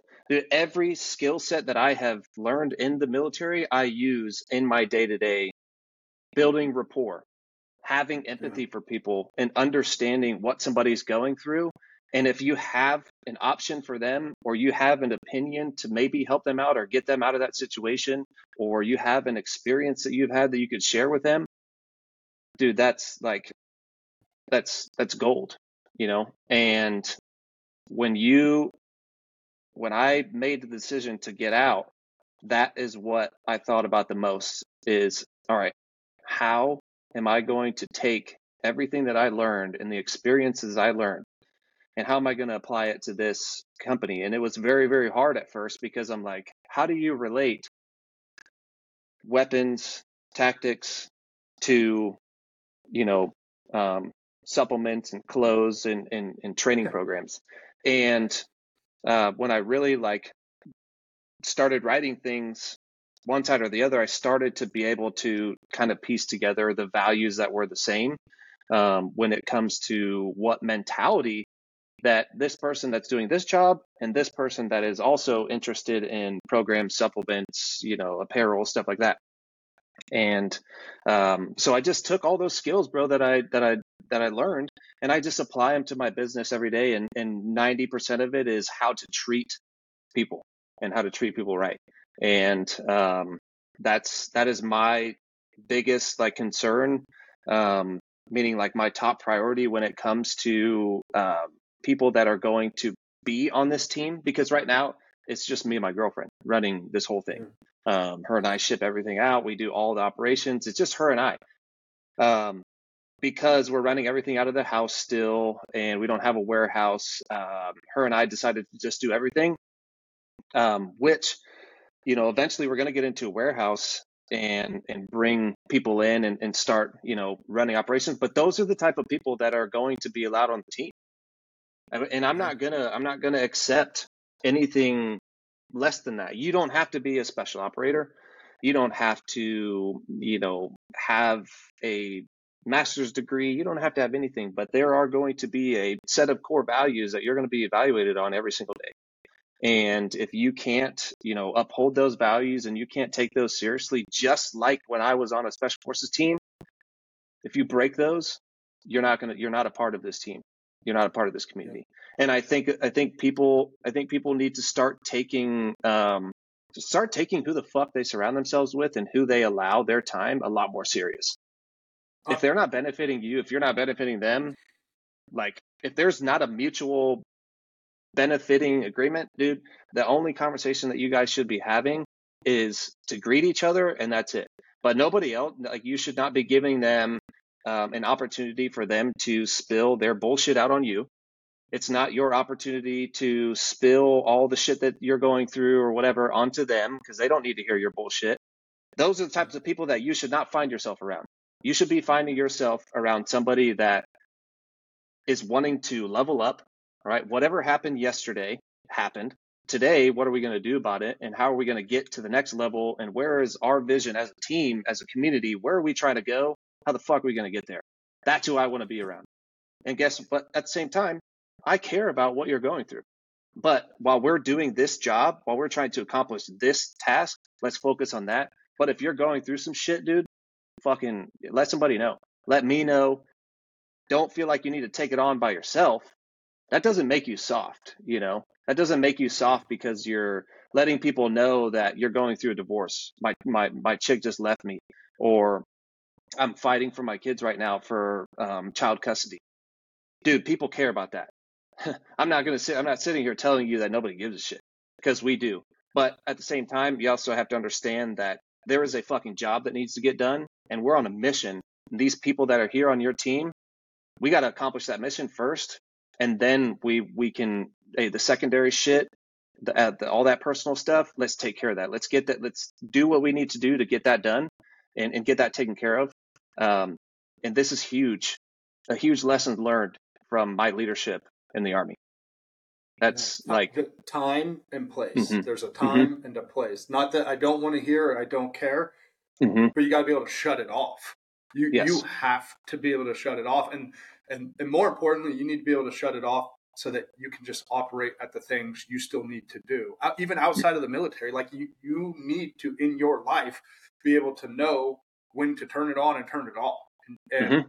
more importantly, you need to know that you have the control to be above your emotions and yes. to operate outside of distraction like day mm-hmm. to day. Yeah. It, it, yeah, it, yeah. In, incredible perspective. So let me ask you this because um I, I, want to respect your time. You got other shit to do today no dude i got, I, I got all day. We can okay. hey we can go forever um, i'm good. I, I want to know what um uh, before we get into q and a's I, I do want to know so let's go through the name operation i mean alpha country but like you're wearing mm-hmm. that shirt Operation Alpha. What is that to you? And I, and this isn't for Q and A purposes. I just I really want to describe. Tell us what this tribe is and where it comes from and what an alpha is to you. You know what I mean? Give walk me through Alpha Country. Yeah, yeah, yeah. yeah. um, so when I was over in Afghanistan, um, we had a um, group of guys uh, called NMR, NMRG, National Mine Resistance Group. And um, what these guys would do is they would attach themselves to us special operators, and they would always walk two or three steps in front of us uh, when we're on the ground doing a raid at nighttime. They're in front of us a couple steps to take, um, first off, to find the IEDs um, and yep. save our lives. But if something does happen, they're going to take. They want to take the the um, the pain for it. Well, uh, those same guys uh, would always talk about how uh, I don't. They had must have heard like the the name Alpha or learned what Alpha meant um, either while we were there or before we were there because that's like what these guys would call us. You know, they would call us alphas and stuff like that. Um, but what I really started, it wasn't us that they were talking about. It was the Americans. The Americans yeah. are are the alphas because you you know this when Americans showed up into a village in an oppressed area, they knew some shit was about to go down. They knew that the alphas had just got there. And I know this, dude, this, if you're listening to this and this sounds like cheesy to you, trust me, I get it because I'm the one that had to name the company this after seeing all these people use this name alpha with without justice. You got these people yeah. that are running around saying that they're alpha or using alpha Next thing you know, it's a dude wearing a sports bra, like all this shit. You know what I mean? Like yeah, there there is a strong there's a strong um, definition of what in alpha or something that is alpha. You know, there's there, it's anyways. So I just it, it came to me um, that dude, America is the alpha country. When you go to any other country, the dude that they're or that the people, the, the group that they're scared of, they don't want to come here to fight, is America. Everywhere you go, it doesn't matter where you go. And and so I wanted this company and this mindset to represent America. And so I'm like, well, let's just call it the Alpha Country because that's what that's what the people that are going to be a part of this community, that's going to be where they're from, that's going to be who they are and and that's who we're going to bring together. And so this company and the name around it is driven towards the American mindset that when we were at the most powerful time in America, when we were at its strongest, that alpha mindset was at its, you know, at its biggest. Yeah. It was at its most power. And and that's what I would like to to get back to. And hopefully when people hear this name, when they hear this, they ask, what is this about? Or they learn what this company is about and why it's named that and what the values are behind that. I hope that maybe it can flip this switch that we were just talking about um, to get people to uh, jump on board. Yeah. And I did, I, So it's funny because it's you do when I didn't think that about your company when I heard alpha like cheesy like cheese stick shit, but it, it is funny like now that I hear you say that when you hear people associate alpha now like I'm an alpha if you say I'm an alpha not you but mm-hmm. if you were to hear somebody say I'm an alpha it's mm-hmm. like yeah, you want to find out, you know? Yeah, like exactly. yeah, you want to find out, like who the fuck are you talking? That's some cheese dick shit. But then, like when I think about in the context of how you just laid that out, and this is just me personally, but like it actually kind of gave me a little bit of goosebumps because there's that somebody with a sense of fucking pride. Mm-hmm. You know, like no, I, I, am the best, or I am better than people yes. around me, and not in a way that like I'm better than you, fuck you, but like I do operate at a level that you do not. Fuck mm-hmm. yes. Mm-hmm. You and guess can what? too. Guess what? I'll teach you. That is yes. a fucking. That is an alpha. A dude, a dude or chick that is at a knows that they are at a higher level because of the work that they put in. They know that they're at a higher level and they want to bring you up to that level. That to me, yeah. an alpha is not some just some dude that I mean, yes, he is an alpha, but what we're talking sure. about here is in my opinion, in alpha and what this country is, the alpha country, everybody in here is somebody that is first wanting to get to their highest potential in life and wanting to see those around them get to the highest potential in their life too. And if they can help out in any sort of way, then they will. And same thing goes with that person that that they're helping out. How can that person help this person out? You know what I mean? It's it's just a, a trickling effect that I that I am going to make come into reality. So that way, when I come into work, or I come into the warehouse, or I come into the gym that this community is at, it's nothing but vibes of trying to level up and try to get to a better place than we were at when we fucking woke up this morning. That's it. That's it. Yeah. Dude, we I jinxed you on that. I said that's it at the same time. Yeah. I was just giving I was just giving you a fuck yeah, Dale. You know, kind it's, of feel. It's because... simple. It's simple but hard, dude. It, really is. is. It's, but it's hard. It's hard for me. It's hard for you. It's hard for everybody. But you know what? There's something that when you say that, I uh, and and listen, it's not my company. I just want to add to the alpha thing. Like, hey, listen, like you, it's okay to know you got it. Like mm-hmm. you should get to that point where you can, you are confident. Like, yeah, I am an alpha. Yeah, I got this. But could you imagine? Like you can, but when you can walk into a room and affect positive change in any environment, any room that you walk into, you can encourage people. When you can be that guy that people are like, that's the bridge to change. Mm-hmm. You know, that's the bridge to results. Like the, having a sense of pride in your standard of excellence. I don't know what's going on in my car, but having a sense of pride when you're talking about your standard of excellence is like, it's needed. Mm-hmm. We need it back. It's been lost. Yeah. We've been lied to. It was it was pissed on for a reason, and we're starting to that that to me is all starting to come to light. But you need a tribe like that. You need an Operation Alpha. You need to have a purpose to be jiving at and driving towards, and because stagnancy is death. Mm-hmm. Period. The end. Stagnancy yeah. is death, and mediocre and, and mediocre is poison. It's toxic. Yeah, I agree, hundred percent, bro.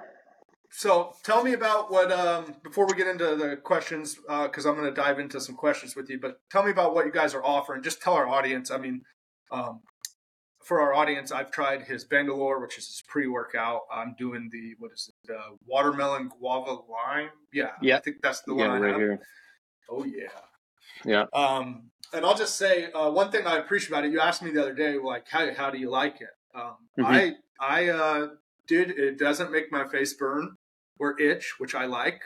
Yeah. Uh, it takes me about 15 to 20 minutes uh, to get going with it. Like I usually warm up on the treadmill for 10 minutes, and by the time I'm like coherent with lifting, like I'm just mm-hmm. there.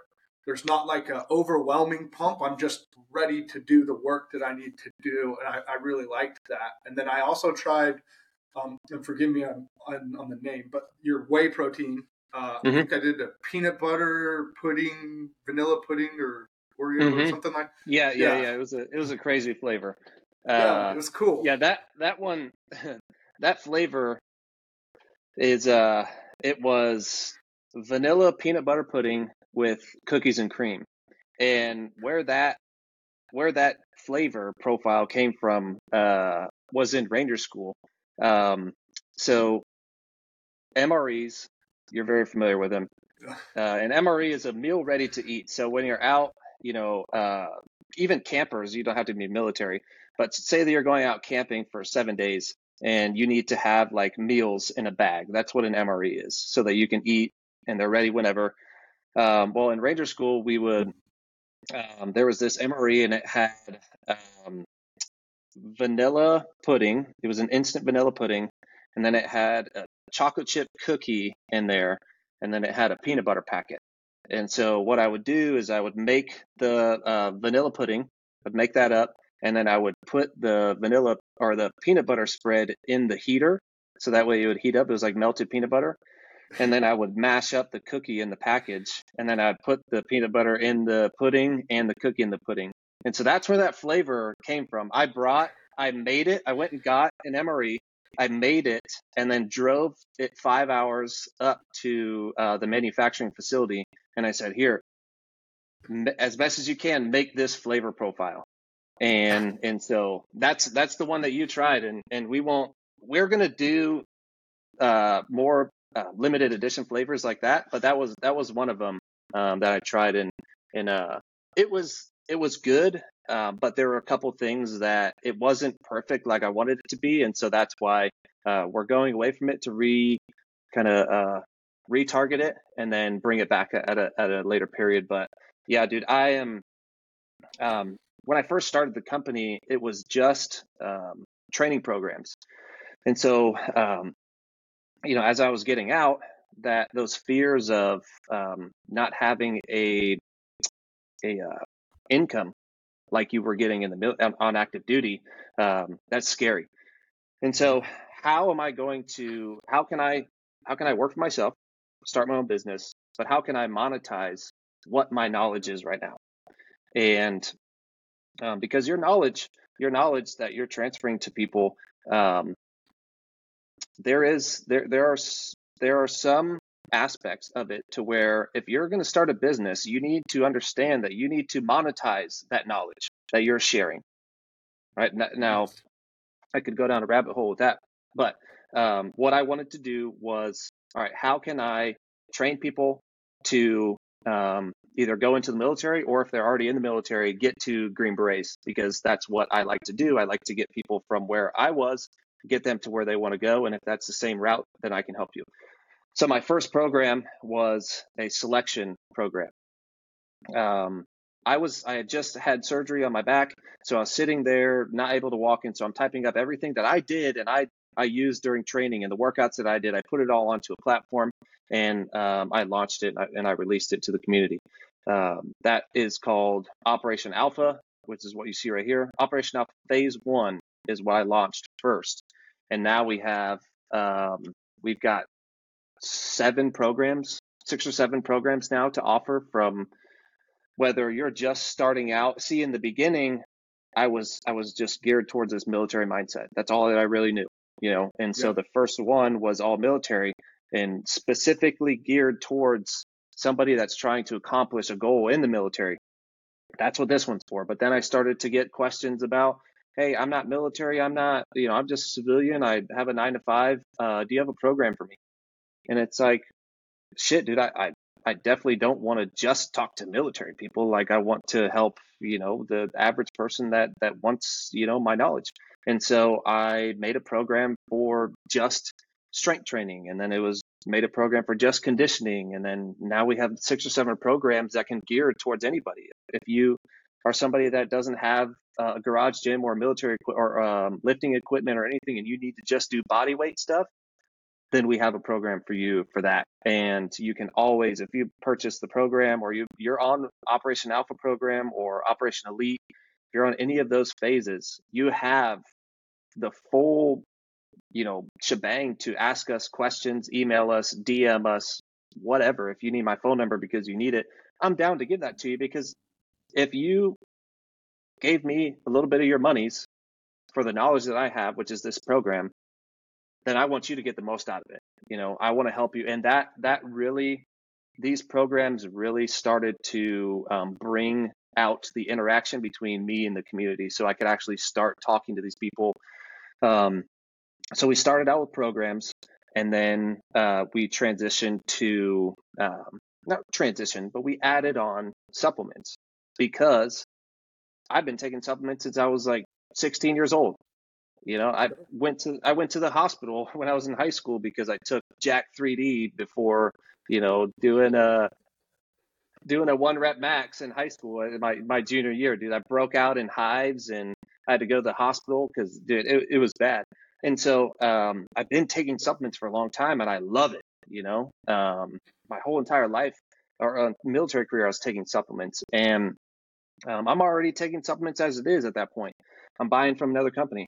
And so I realized after about three or four months that I'm pushing all of this, all of these customers and all of this potential community that we could just have here. I'm pushing them to other brands that also have the same mindset as me.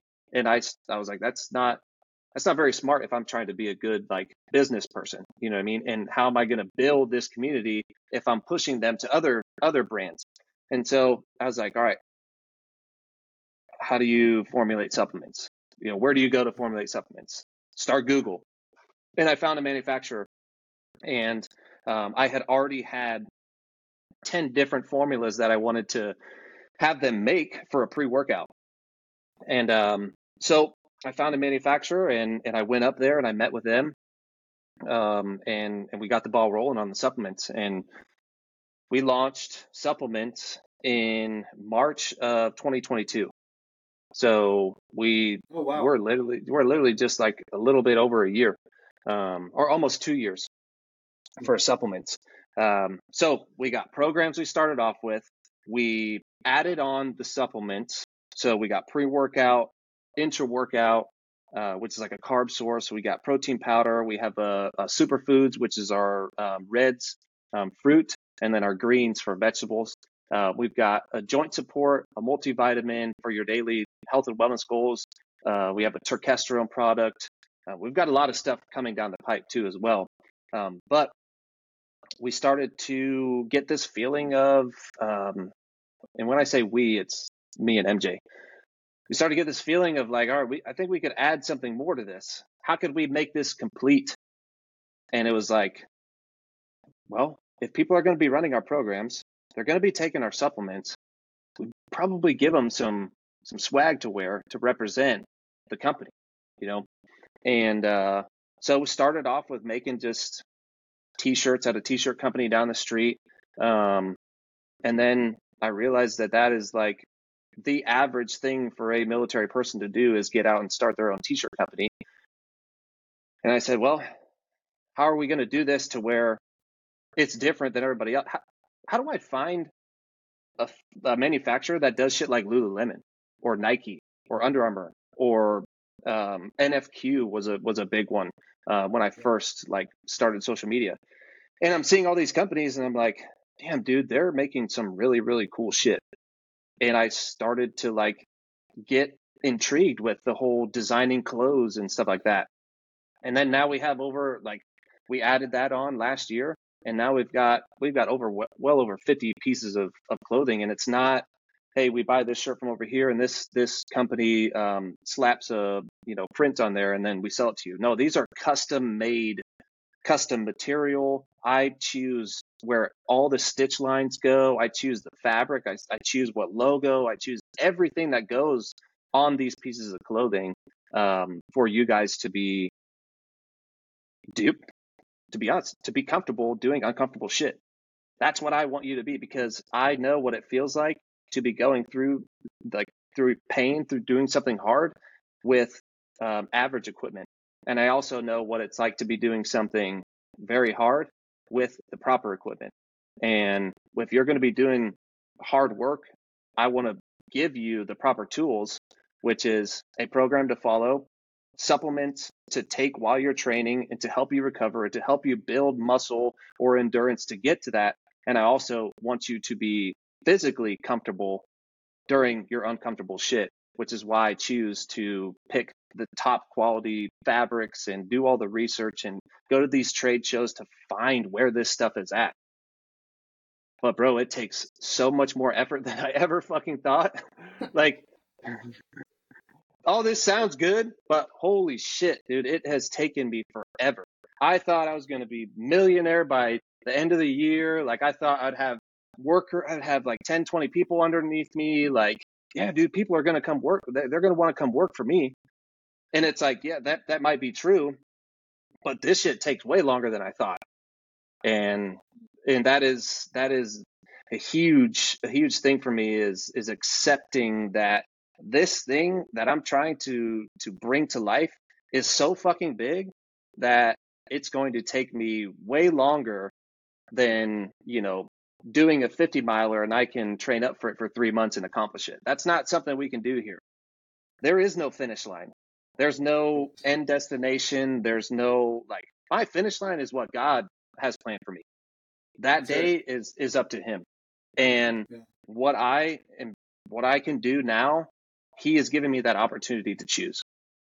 And this company with what I'm trying to do, it has no it has no endpoint, it has no destination. I see my son or my daughters taking over this business when I'm not here anymore and fucking hundreds of other families too. By the time that I leave this point, we'll be in this community and we'll be having this thing hopefully last forever, man, because I, I I care about it. I care about it that much and I know that the effects can can change lives if if I if I just don't quit. Really is all it is. Is as long as I don't quit because I'm the person that fucking started this and if I quit, I'm letting down every person that's ever even looked at Alpha Country. I'm letting them down. So that's that's my that's my mission, bro. Well, good for you because uh, uh and a good thing for us because quit isn't associated with you. It's just mm-hmm. not a thing you do and I'm I'm thankful for that. Um, now I haven't tried any of your clothes, but I'm I'd be lying to tell you I haven't peeped them Desert Marpat fucking shorts a time or two. I would be lying to tell you I have not looked at those a couple times. Man, I got a soft spot for those short shorts and yeah, mm-hmm. it brings back the silky days with a little bit of a twang to it, if you will, and I, I'm I'm here for it. I'm gonna have to order those. Um, so on that, give us some um, walk us through your product line as as is today. Just kind of, I mean, this doesn't need to be long. Like you said, you kind of already briefly mentioned it, but just kind of walk us through if, if, somebody was interested in getting started with your products. Um, uh, the programs are kind of self-explanatory, but like walk us mm-hmm. through where you where you would start and some like some of your personal flavor favorite, excuse me, flavors, and and then maybe a couple pieces of clothing. yeah, um, yeah. So like you said, programs are very self-explainable. Um, it's really a, a, simple question: What are my goals? Am I trying to work on strength, uh, conditioning, endurance, both? Um, do I need to work on rucking, which is a backpack with some weight in it? Do I need to do that? We can get you onto a program. Um, supplements, though, it does. It is very individual specific. All right. Um, I mean, just just for simple one, pre-workout. All right, pre-workout is not for everybody. There are certain people that that have a caffeine intolerance. Um, there are certain people that can't take certain things because it makes them feel this way, and those are the types of things that we need to know. Um, so, when it comes to supplements, it's kind of similar towards um, kind of similar towards the programs, meaning you don't need everything, right? If yeah. you're getting enough vegetables in your diet, in your plan, in your nutrition every single day, why would you take a green supplement?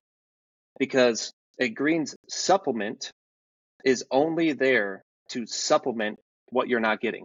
So greens are vegetables. If you're not getting enough vegetables, then this greens super powder you take one scoop and put that into your water every single day. Now you have supplemented your lack of greens in this cup. Now you're good. Same thing with reds. Same thing with protein. You know, like if uh, I like to, I like to keep it as like you need to be um, consuming one pound uh, or one gram of protein per one pound of body weight. So I weigh 230 pounds. So when I go lay my head down at night, I should have consumed 230 grams of protein within that 24 hours and minimum. And the reason for a protein powder is to supplement your lack of protein. So if you're not getting, if I'm only getting 200 and I'm only getting 205 grams of protein by the meals that I'm eating, and I'm 25 grams short of that 230, I can put one scoop of this protein powder in a cup, shake it up, drink it, and I have just got that 25 grams of protein that I was missing. So, yeah. This is the type of stuff that we need to learn about you is what are you missing? What is your current schedule? What is your current regimen like right now so that we can figure out and pinpoint what you need in your life that you're missing that we have created in order to get you up to full capacity. And that's dude, that's simple of I'm not taking a joint support or I'm not taking a multivitamin. Just something simple like that. Be like, boom, that's all you need.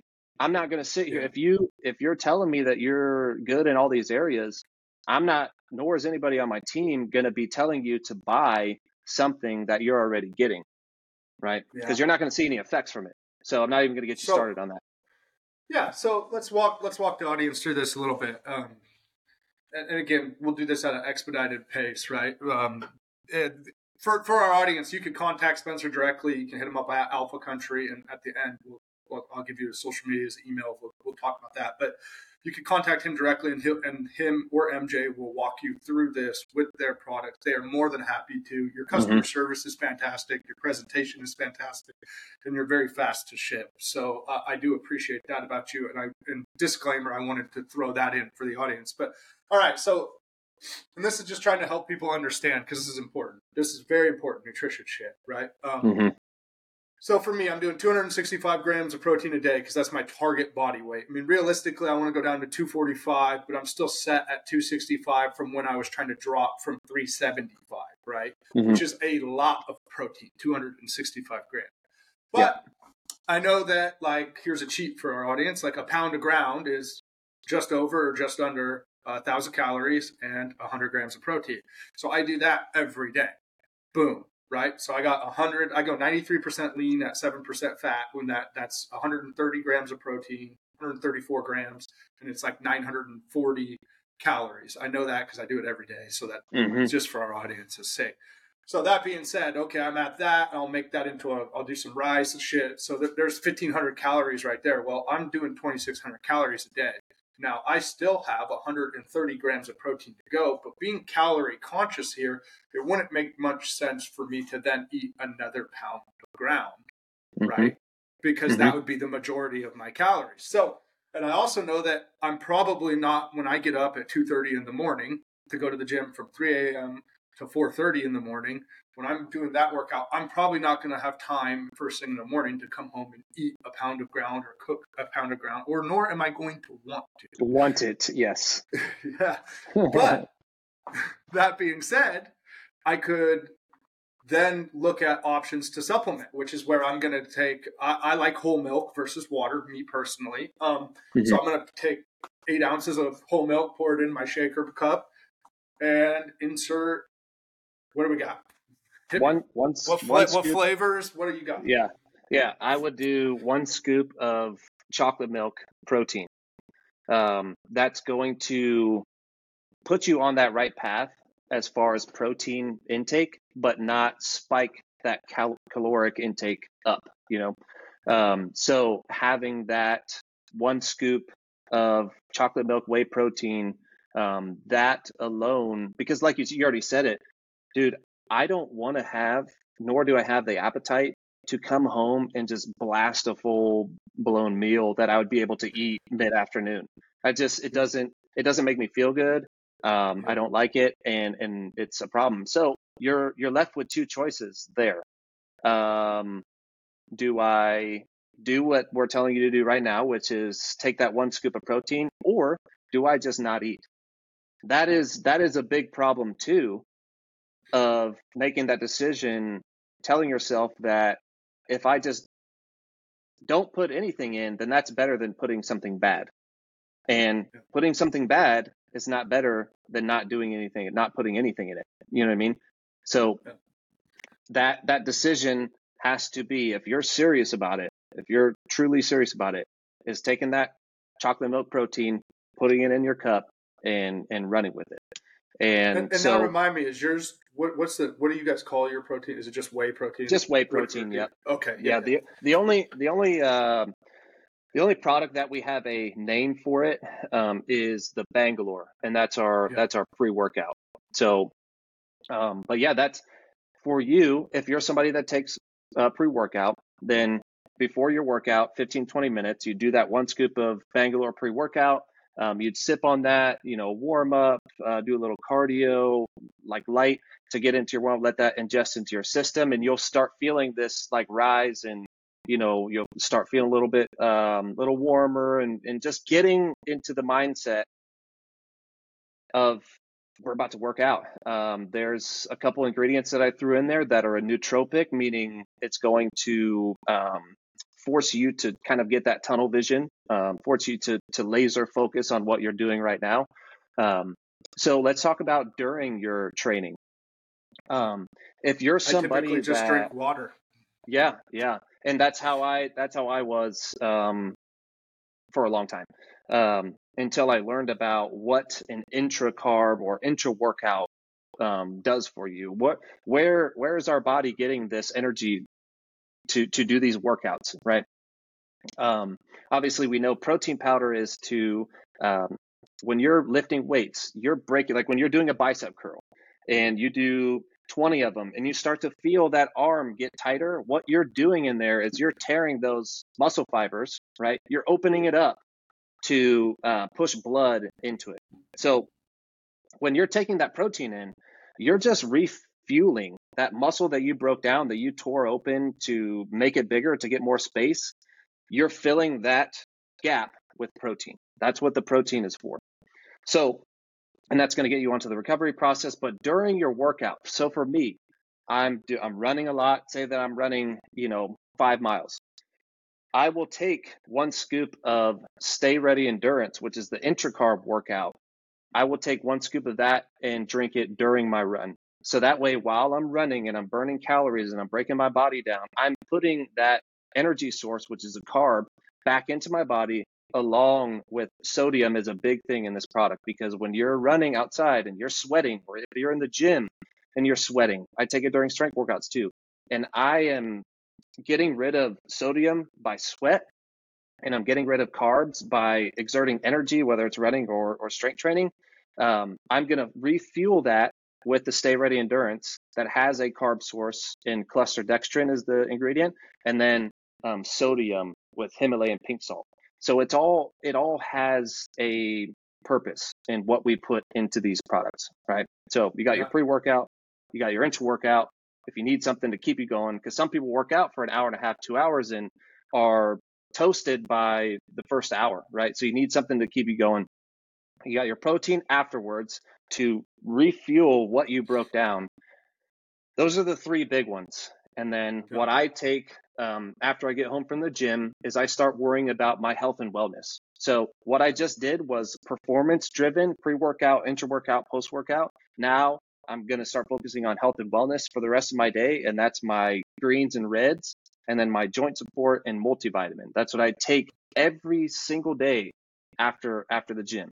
You don't have to take a pre workout every single day. You don't have to take an intra workout carb every single day. You don't have to drink a protein um, if you're getting pro- enough protein in. But taking a joint support and multivitamin, there's not like there's nothing out there that is going to give you the benefits of those single ingredients that are in the multivitamin and joint support. That is something that if you want to see the benefits from it, this is a product where you have to stay disciplined and you have to stay consistent. And that's really with all supplements. You could take you, you could take these for a month and then be like, I'm not seeing anything. I'm not seeing the results. Okay, you got to understand. This stuff takes a while. You're changing your body. You're changing what you're doing. You're you're supplementing and you're introducing these new powders and stuff into your body. Give it a little bit to recognize what it is and put it in the right spot.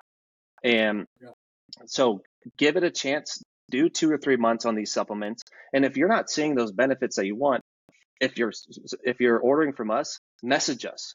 You know, direct message, email, whatever it is, and say, hey, I'm not seeing the results or I'm not getting the results out of it that that I want. Um, and then that's where we go in one on one with you and, and dissect what what the problem is, what's going on, what why is he not getting this or why is she not getting this benefit from this product, and then we help them and we and we um, figure out the problem and we and we provide them with a solution.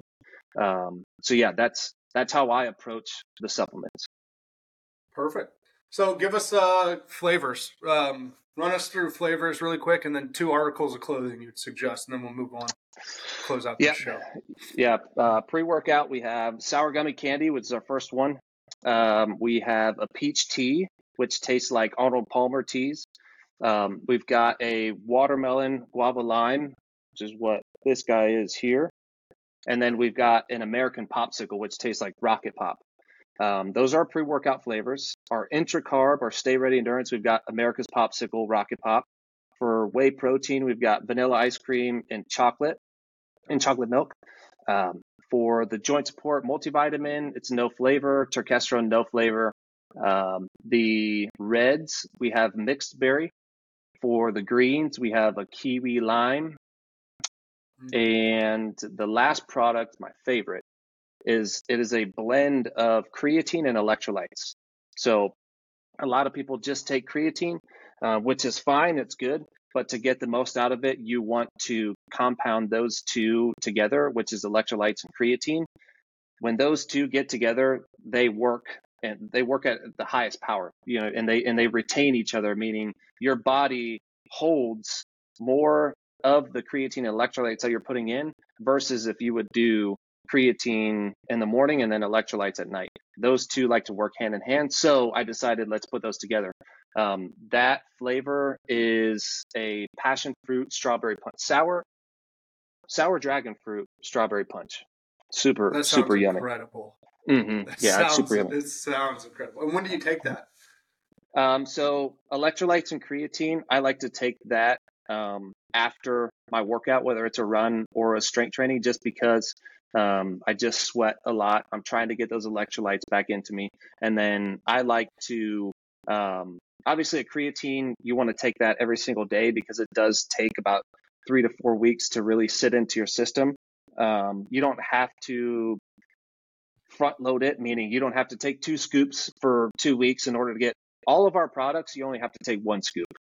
There's a there's something that I've been seeing in the supplement industry that uh, kind of bothers me a little bit. I'll share with you guys, and, and maybe you just have been paying attention to it, and, and it's just me as a business owner in this in this space. But I've been seeing a lot of a lot of companies um,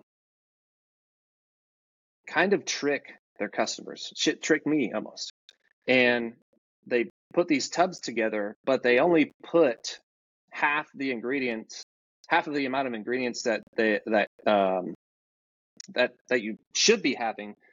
Meaning, like there's 20 servings and 40 servings in the same cup. So if you take if you take one scoop, um, then you know it'll last this duration. It'll last 40 days. But if you take two scoops, which is our full dose, then it's only going to last you 20 days. Well, this one, there's no one or two scoops. To get a full serving, all you need is one scoop and there's 30 servings in here.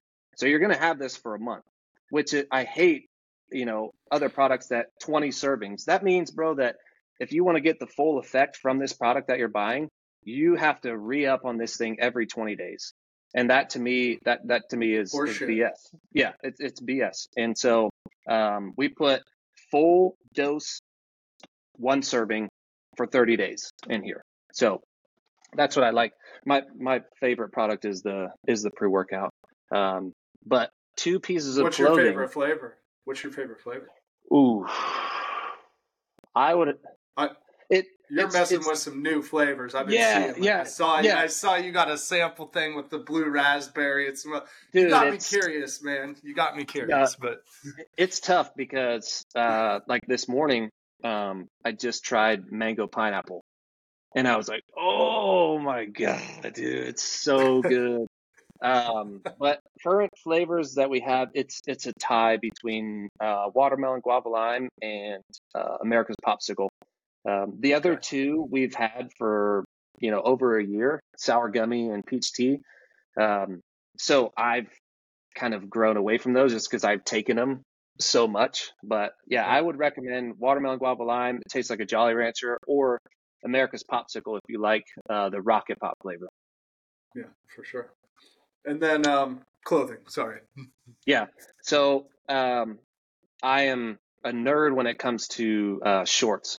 So I I nerd out. I nerd out on shorts. Um, our hybrid shorts are are awesome. Obviously, everything that we bring is awesome. You know. So, Yeah. uh, but my favorite my favorite are the um, are the performance shorts, which are linerless, and then um, the stealth shorts, which if any of you guys like cry or anything like that, and it has like the spandex features on the back and, and on the groin, then you're really going to like these shorts. So stealth shorts and performance shorts, you guys should definitely go check out.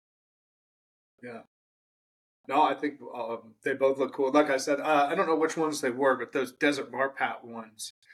You Yeah, did, those, are the stealth. those- Those, are the stealth ones. Yep. Yeah, they, those go. They look sharp. They're, they're they're hard. Like I said, I've I've peeked at them a couple times. I haven't purchased yet, but I'm gonna have to add that to my list of things I do. Yeah. Yeah. You'll like. Um, what size short do you wear? Uh, XL now. That, it's hard to say. Yeah. Yeah. Yeah. Damn, dude, that's really good, bro. That's really. What were you? What were you at before? So yeah, Like when you so were that's where it's hard for me to. heavier. Yeah, so dude, um, two years ago I was like a 44 to a 46 size waist, 44, but some pretty primarily. Let's say 2023 to start even like a year ago. Uh, Mm-hmm. I was a four, I was a size 42 waist. I now wear 38 jeans, Dude, that's awesome, bro. uh, and I could That's probably crazy. fit. I know, dude. You're telling me because like this is like me when I close to when I got out of the military, almost sizes again. Mhm. But Yeah. um, and I it's weird because like I could probably waist wise I could probably fit in a 36, but my thighs are just big. So like I Mhm. got 38s or kind of it just depends on who makes it. But like yeah, I could probably fit in honestly a 36 waist. Yeah. So, but I put on these XL shirts from a, a friend of mine's company that um, that they work. I I was like, fuck it, I'm going XL versus the 2XL, and they're a little tight, but it makes me feel Mhm. alive. Like holy shit, I can wear these again. So to put in Mhm. perspective, um, pants are a little bit harder, but for for our audience, like I went from a, I was wearing a 3XL t-shirt in to start 2023, and I comfortably wear an XL t-shirt. Yes. Oh, that is so awesome, dude. You should be so proud of yourself, man. For real. I am. I appreciate Seriously, bro. that. I appreciate that, and I'm gonna have to check out some of your gear. Like I said, I, I'm I'm here to support. I'm happy to support. I love what you're doing, and I appreciate you walking our audience through that. Um, let's let's get to. I'm gonna ask you a few questions. I'm gonna skip some of the ones I originally had because we've been going for two hours, 15 minutes already. We just hit these people with a lot. I've just really enjoyed this conversation. Yeah, me too, man. But um, I got to ask you the pinnacle question for sure. Uh, what is a blue collar barbarian to you? Oof.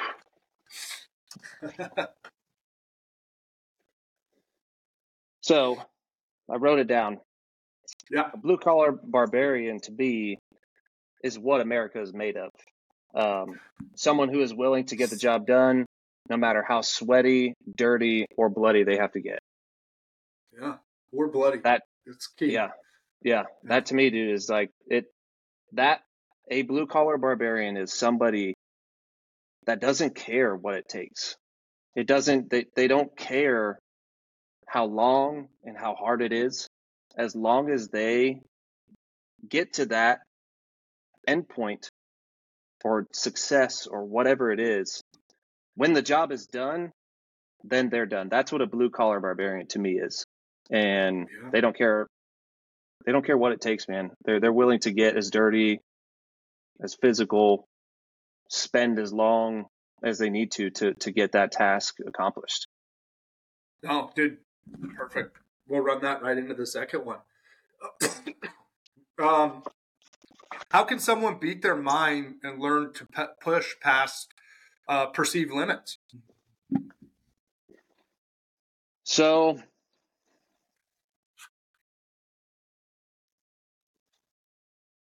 what I have done, let, let's just let's just break this down this this past weekend. Yep. I've never done I've never done a 50 mile straight run in my life. And prior to Saturday, I didn't know I didn't know how that was going to go for me.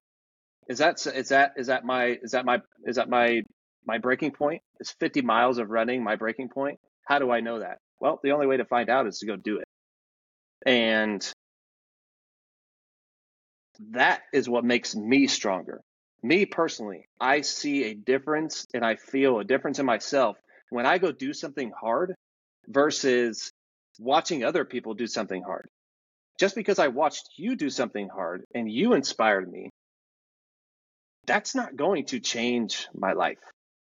But me going to do something hard and me accomplishing that, that's going to affect me in the way that I'm looking for. And the biggest thing is just going to prove it's going to prove to me that I am who I am, who I say I am, who I tell myself I am, who I want to be. And the only way to find that out is to go through the test. And that test can be different for everybody. There is not one single test that makes you a man or makes you a woman or makes you an adult or makes you an alpha or makes you a successful person. There's never the same one task. It is all geared towards you and who you want to become. That's it. And the only way to find out truly what you are capable of or what is your what is your ceiling is to test that boundary, test what you're capable of, and to truly, truly seek out what that ceiling is for you. Because what you tell yourself, what I told myself three weeks ago that a 50 miler would do to me, it's not up for debate anymore. I now know. And so I don't I don't sit here and think like that a 50 miler, if I had to run 50 miles, that I'd be crushed. I don't have that question in my mind anymore because I just fucking did it. And that's that's what I try to do with everything with with building a business with becoming a green beret like I that's it dude. It just I had this I have this have this um question for myself with a lot of this hard shit. And it's is that dude fucking harder than me? And I know that like a lot of people say that this is unhealthy but when you are when, when you are competitive and and when you're somebody that that can't just settle with an average the average standard and you're seeing other people exceed the standard dude if that doesn't make you want to go do something then you you should not expect anything out of this life you know yeah. you should not expect to get what that dude has or that girl has that you just watched you should not expect to have a healthy, happy fucking life if you're not willing to go do the things that you see all these other people doing that have that healthy, successful life, you know? And the only way to to find out what you're made of, man, is to test yourself and test that out. Yeah. See what you're made of and do something, sign up for something, which is why I did this 50 miler at the beginning of this year. Because I was like, I signed up for this 50 miler three months ago and I was like, all right, I'm going to choose something super fucking hard at the beginning of 2024 to sign up for so that I can find myself again because I'm going through some hard shit. And if I don't, if I don't do something hard right now to fix myself, I'm going to be stuck in this forever. So if you're somebody that's going through absolute hell, it doesn't matter what it is. I could list off a hundred things of what you could be going through. But if you're not doing something to distract yourself from that in order to get better, like doing something hard, running a mile, five miles, 10 miles, going for a workout when you haven't worked out in a long time, dude, don't expect to change because you're not going to get it. No, dude, that was beautifully answered. I couldn't have, I probably couldn't have answered it that good, and I wrote the question. that's a, that's a that's an incredible knowledge, and I, I know people will uh, truly appreciate that. And, and, you also just set the tone for the year by doing it now, right? Mm-hmm. Like if I can yeah. do 50, what can I really accomplish for the rest of this year? It's undeniable. Like anything yeah. I want. And dude, how how boring how boring would the rest of my year be if if I was just like, all right, I did 50. Now I'm not going to do anything for the rest of the year. Bro, uh, like okay, cool guy, you you did 50 miles. Then what? Same thing and this is where I really wanted I really wanted to touch on this while you said it. It doesn't like it it doesn't matter who you were. It doesn't matter what profession you had before. Just because I was a Green Beret prior doesn't mean that I'm, you know, excluded from doing this hard shit in order to um, prove to myself that I'm still that person. You know what I mean? It doesn't matter what you what you were, what you did, dude. You have to prove yourself every single day. Just like when I showed up to the team, they didn't care that I got selected. They didn't care that I went through the qualification course and and and passed and did uh, really well. They didn't care about that. They cared about what I was doing and, and what I was doing with myself every single day when I walked through the team room. That's what they cared yeah. about. And and that's that's what everybody cares about. What are you doing today? You know what I mean? Like if you lost you lost 110 pounds imagine if you went back to that. Nobody would give a I fuck that you lost 110 pounds. Exactly. They'd be like, oh, cool. Yeah. Back in high school, you threw a touchdown. Good job. What are you doing now? What are you doing today? You know what I mean? Yeah. No, no, did it 100%. And uh, it's funny you say that because it's like, you, you got to earn that respect for yourself every day. You got to set the tempo. You got to continue to push what hard is because mm-hmm. hard becomes easy. And also, when you do these things, um, you build confidence and what confidence builds is or creates is curiosity. And when you start to get confident you get curious about what you really can do. And curiosity mm-hmm. i believe is where true genius and true excellence and true like it's where you become the fucking legend that we talked about earlier. Yep. like it, it's through curiosity through i wonder what i can do. Now i do these things where i challenge myself with a challenge a month uh, this year one of my goals is to do a challenge a month of some sort physically extra to like in addition to my workout.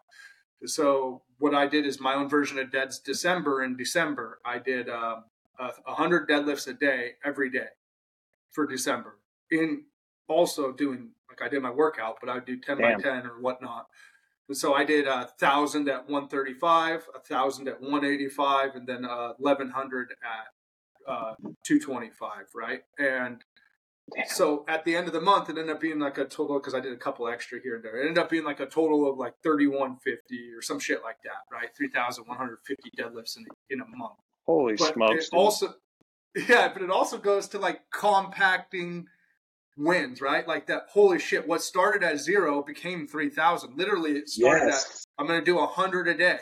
And then mm-hmm. 10 days in, holy shit, I've done a thousand deadlifts. Mind you, I haven't done a thousand deadlifts in the last 10 years full transparency. Mm-hmm. I have not. I don't like deadlifts. I don't do it.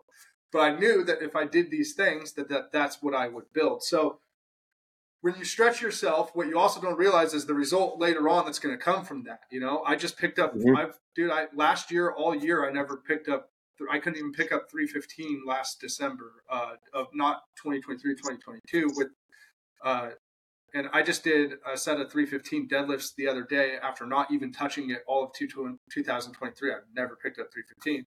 Uh, literally last week, I was just like, oh, I'm going to do deads today. And I went, I warmed up with 135 for 10. Then I picked up 225 and did a set of 10. Then I picked up 315 and did a set of 10. And then I did 405 for one. And I probably could have done it two or three times.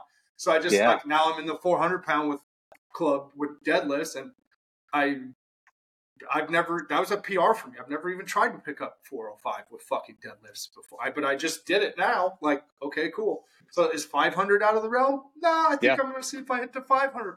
So it's just like pushing this perceived possible, per, like your perception of possible. Um, moving right along though on on this questions, um, and this is for Alpha. So what's your big vision and dream with Alpha Country? A couple couple bullet points for you. Yeah. So, and I'll just run down the bullet points because I, I went into them pretty deep. Um, yeah. Number one is is uh, build a family. That's that is the main goal that that we want to turn Alpha Country into, and and that's a family, a community, whatever you want to call it, um, a support system um, within the organization. Um, and with that building that family along comes along with employing hundreds of people of families. That is that is something that um, I find very very um, intriguing and very interesting, and and that's um, not being in control of somebody's financial livelihood, but um, being somebody that can um, give them a job that will provide for their family. You know that is that's very very important to me. Um, and then having a, a warehouse and gym um, for all of our, our whole community to to be at. Um, I've gotten a lot of offers from these um, companies that are like, "Hey, we'll ship your product out for you. You know, just send all of us, send us all your stuff, and we'll do all the the fulfillment for you." Um, and and that doesn't sit right with me or MJ. It's like, no, we if somebody's going to be doing anything with this business and they're going to be working for it and they're going to be contributing to it, it's going to be one of our members. We don't, yeah. yes, the manufacturers, you know, they're good and, and, and those types, of, but we want to employ real people to actually ship orders out from our warehouse or our gym. And we're not willing to compromise that portion. All right. We want to bring real people. We don't want some computer doing it for us. We don't want some, you know, billion dollar company to um, have some robot taking our you know products that you're ordering and shipping them for you and, and all that stuff we want real people so and along with that gym um, in our warehouse that's really when we're going to start bringing the community um, together by having events and and and having specific dates throughout the year to where we are bringing everybody into a centralized location at this gym to to have a good time. Um, we have a vision for retail stores um, in 10 years to where um, we're not just online and not just in e-commerce, but we're actually getting into these uh, big cities and these big areas to where we can um, start either building our own retail stores or getting into you know vitamin shops or um, GNCs stuff like that. Um, that is something that we're thinking about. Haven't really dove like too deep into it, but something that we that we're thinking about. But we just want to be known as the company that can help you achieve those goals that you dream by using our products and knowledge that we have. Um, our team of trainers that we're going to bring in are all going to be certified and have a, a knowledge that is um, that is able to be transferred. We talked about this earlier to where it's like I'm not going to bring somebody in that knows everything but can't explain it to you or me.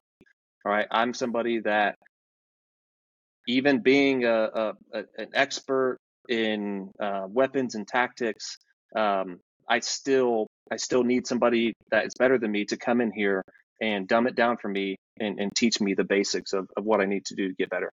So that's what we want to be known as.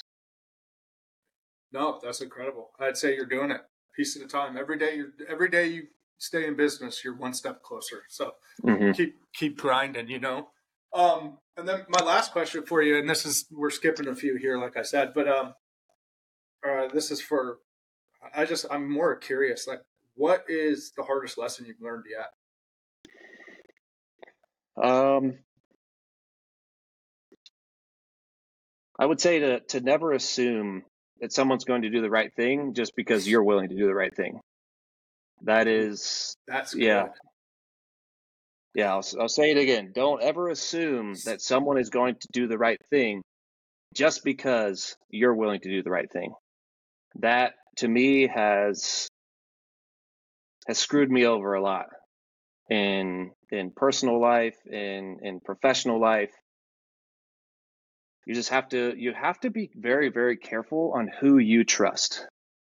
All right, don't give everybody your trust because a lot of the times you're going to be let down and um, that is a that's a very hard lesson to learn um, is how to protect that trust and not just give it and allow everybody to have it because you get taken advantage of a lot um, another lesson that took me a long time to learn is that there's no destination besides the one that god has chosen for you that that to me um, I thought that I was in control of when I was going to leave the earth and all this stuff, and that's not true. And and a lesson for me um, and it was a hard one. Is that I'm not in control of that. There's one person that's in control of that, and that's God. Um, the last lesson um, is that people are going to tell you that you have limits, and it's not it's not a limit. There's just a lot of work that it takes to to to get there, and so people get these. Majority of people are going to have this this mindset that there is a limit because that's what they put on themselves, and the lesson should be to never take what some what a somebody puts them a limit on something. Don't let somebody else's limit that they put on something be the limit that you put on yourself. Is really what I'm trying to say.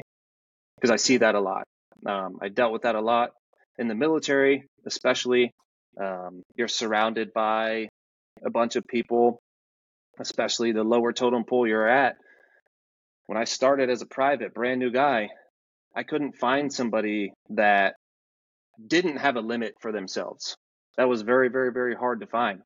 But as I got up the food chain, as I got from a regular infantry grunt to a special forces operator, the the limits started to go away. And that was because of the people that I was surrounding myself with. A lot of the guys that I was was around, they didn't have a limit. So how was I going to put a limit on myself? And so a big lesson is fucking just dude control care about who's who you're giving your trust to and care about who you're giving your time with because those people that you spend your time with and that energy that's whether you want it to come off on you or not that energy is going to come off on you and that same energy that you're getting from them they're also getting one from you. And so what what is that going to be? You know what I mean? Are you going to fall in line and even though you're thinking about all these things that you want to achieve, but you're around all your friends and and you're like, "Oh, I don't want to say anything because I don't want them to like give me shit." You know what I mean? Or you, you know, think that what I'm trying to do is has a limit. There is no limit unless you put it there. No, that's beautiful. And um man, I just appreciate your mindset, man. I do. I appreciate your mindset. You speak the, the my language, like the things mm-hmm. you talk about. These are all things I think daily. I think about that as I'm pushing myself. I think about all the people that laughed at me and said I'll never fucking make it. I think about yep. all the times I doubted myself and I didn't. Um, and I didn't try something because I some fucking petty shit about myself, my own perceived limits, and I think about growing up with all the things that people told me I could do and how long I let that limit me from who I am now and mm-hmm. how much I deprived the world of this the gifts that God gave me to use me for here because of limits that other people that's what just came to my mind. So I mm-hmm. man, I got a deep respect and that, for that. And dude, that that that is a huge that's a huge lesson in itself, bro. That that's the thing is that you you wouldn't you wouldn't know that you're leaving out this potential and you wouldn't know that that you're not living up to what you could be if you didn't go through all that stuff you know what i mean like you yeah. you just never you never would have known and and i think everybody realizes that but very few people do make the decision and, and, and commit to the change and make the decision that you made and everybody that maybe is starting out and where you were before the 110 pounds dude, if they don't look at you and see that, okay, this is this is possible. I can do this because John just did it. And I know John. And he's normal. He's a regular dude. He was fucking up for 10 plus years.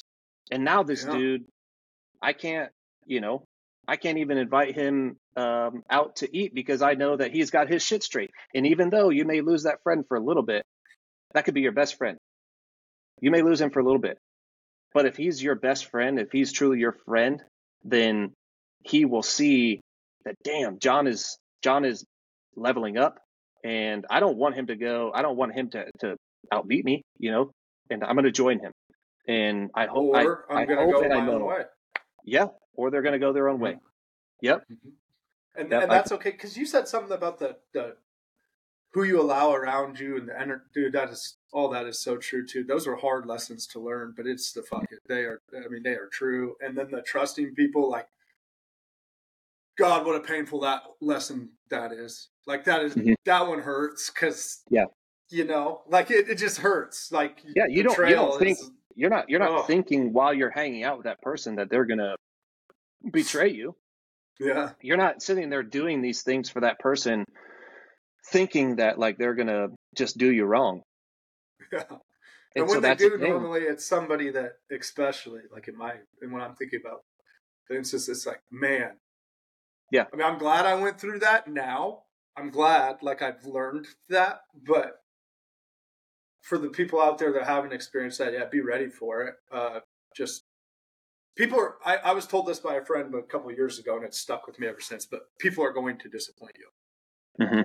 Like, and the sooner you understand that, like, just literally what that is. Like people are going to disappoint you.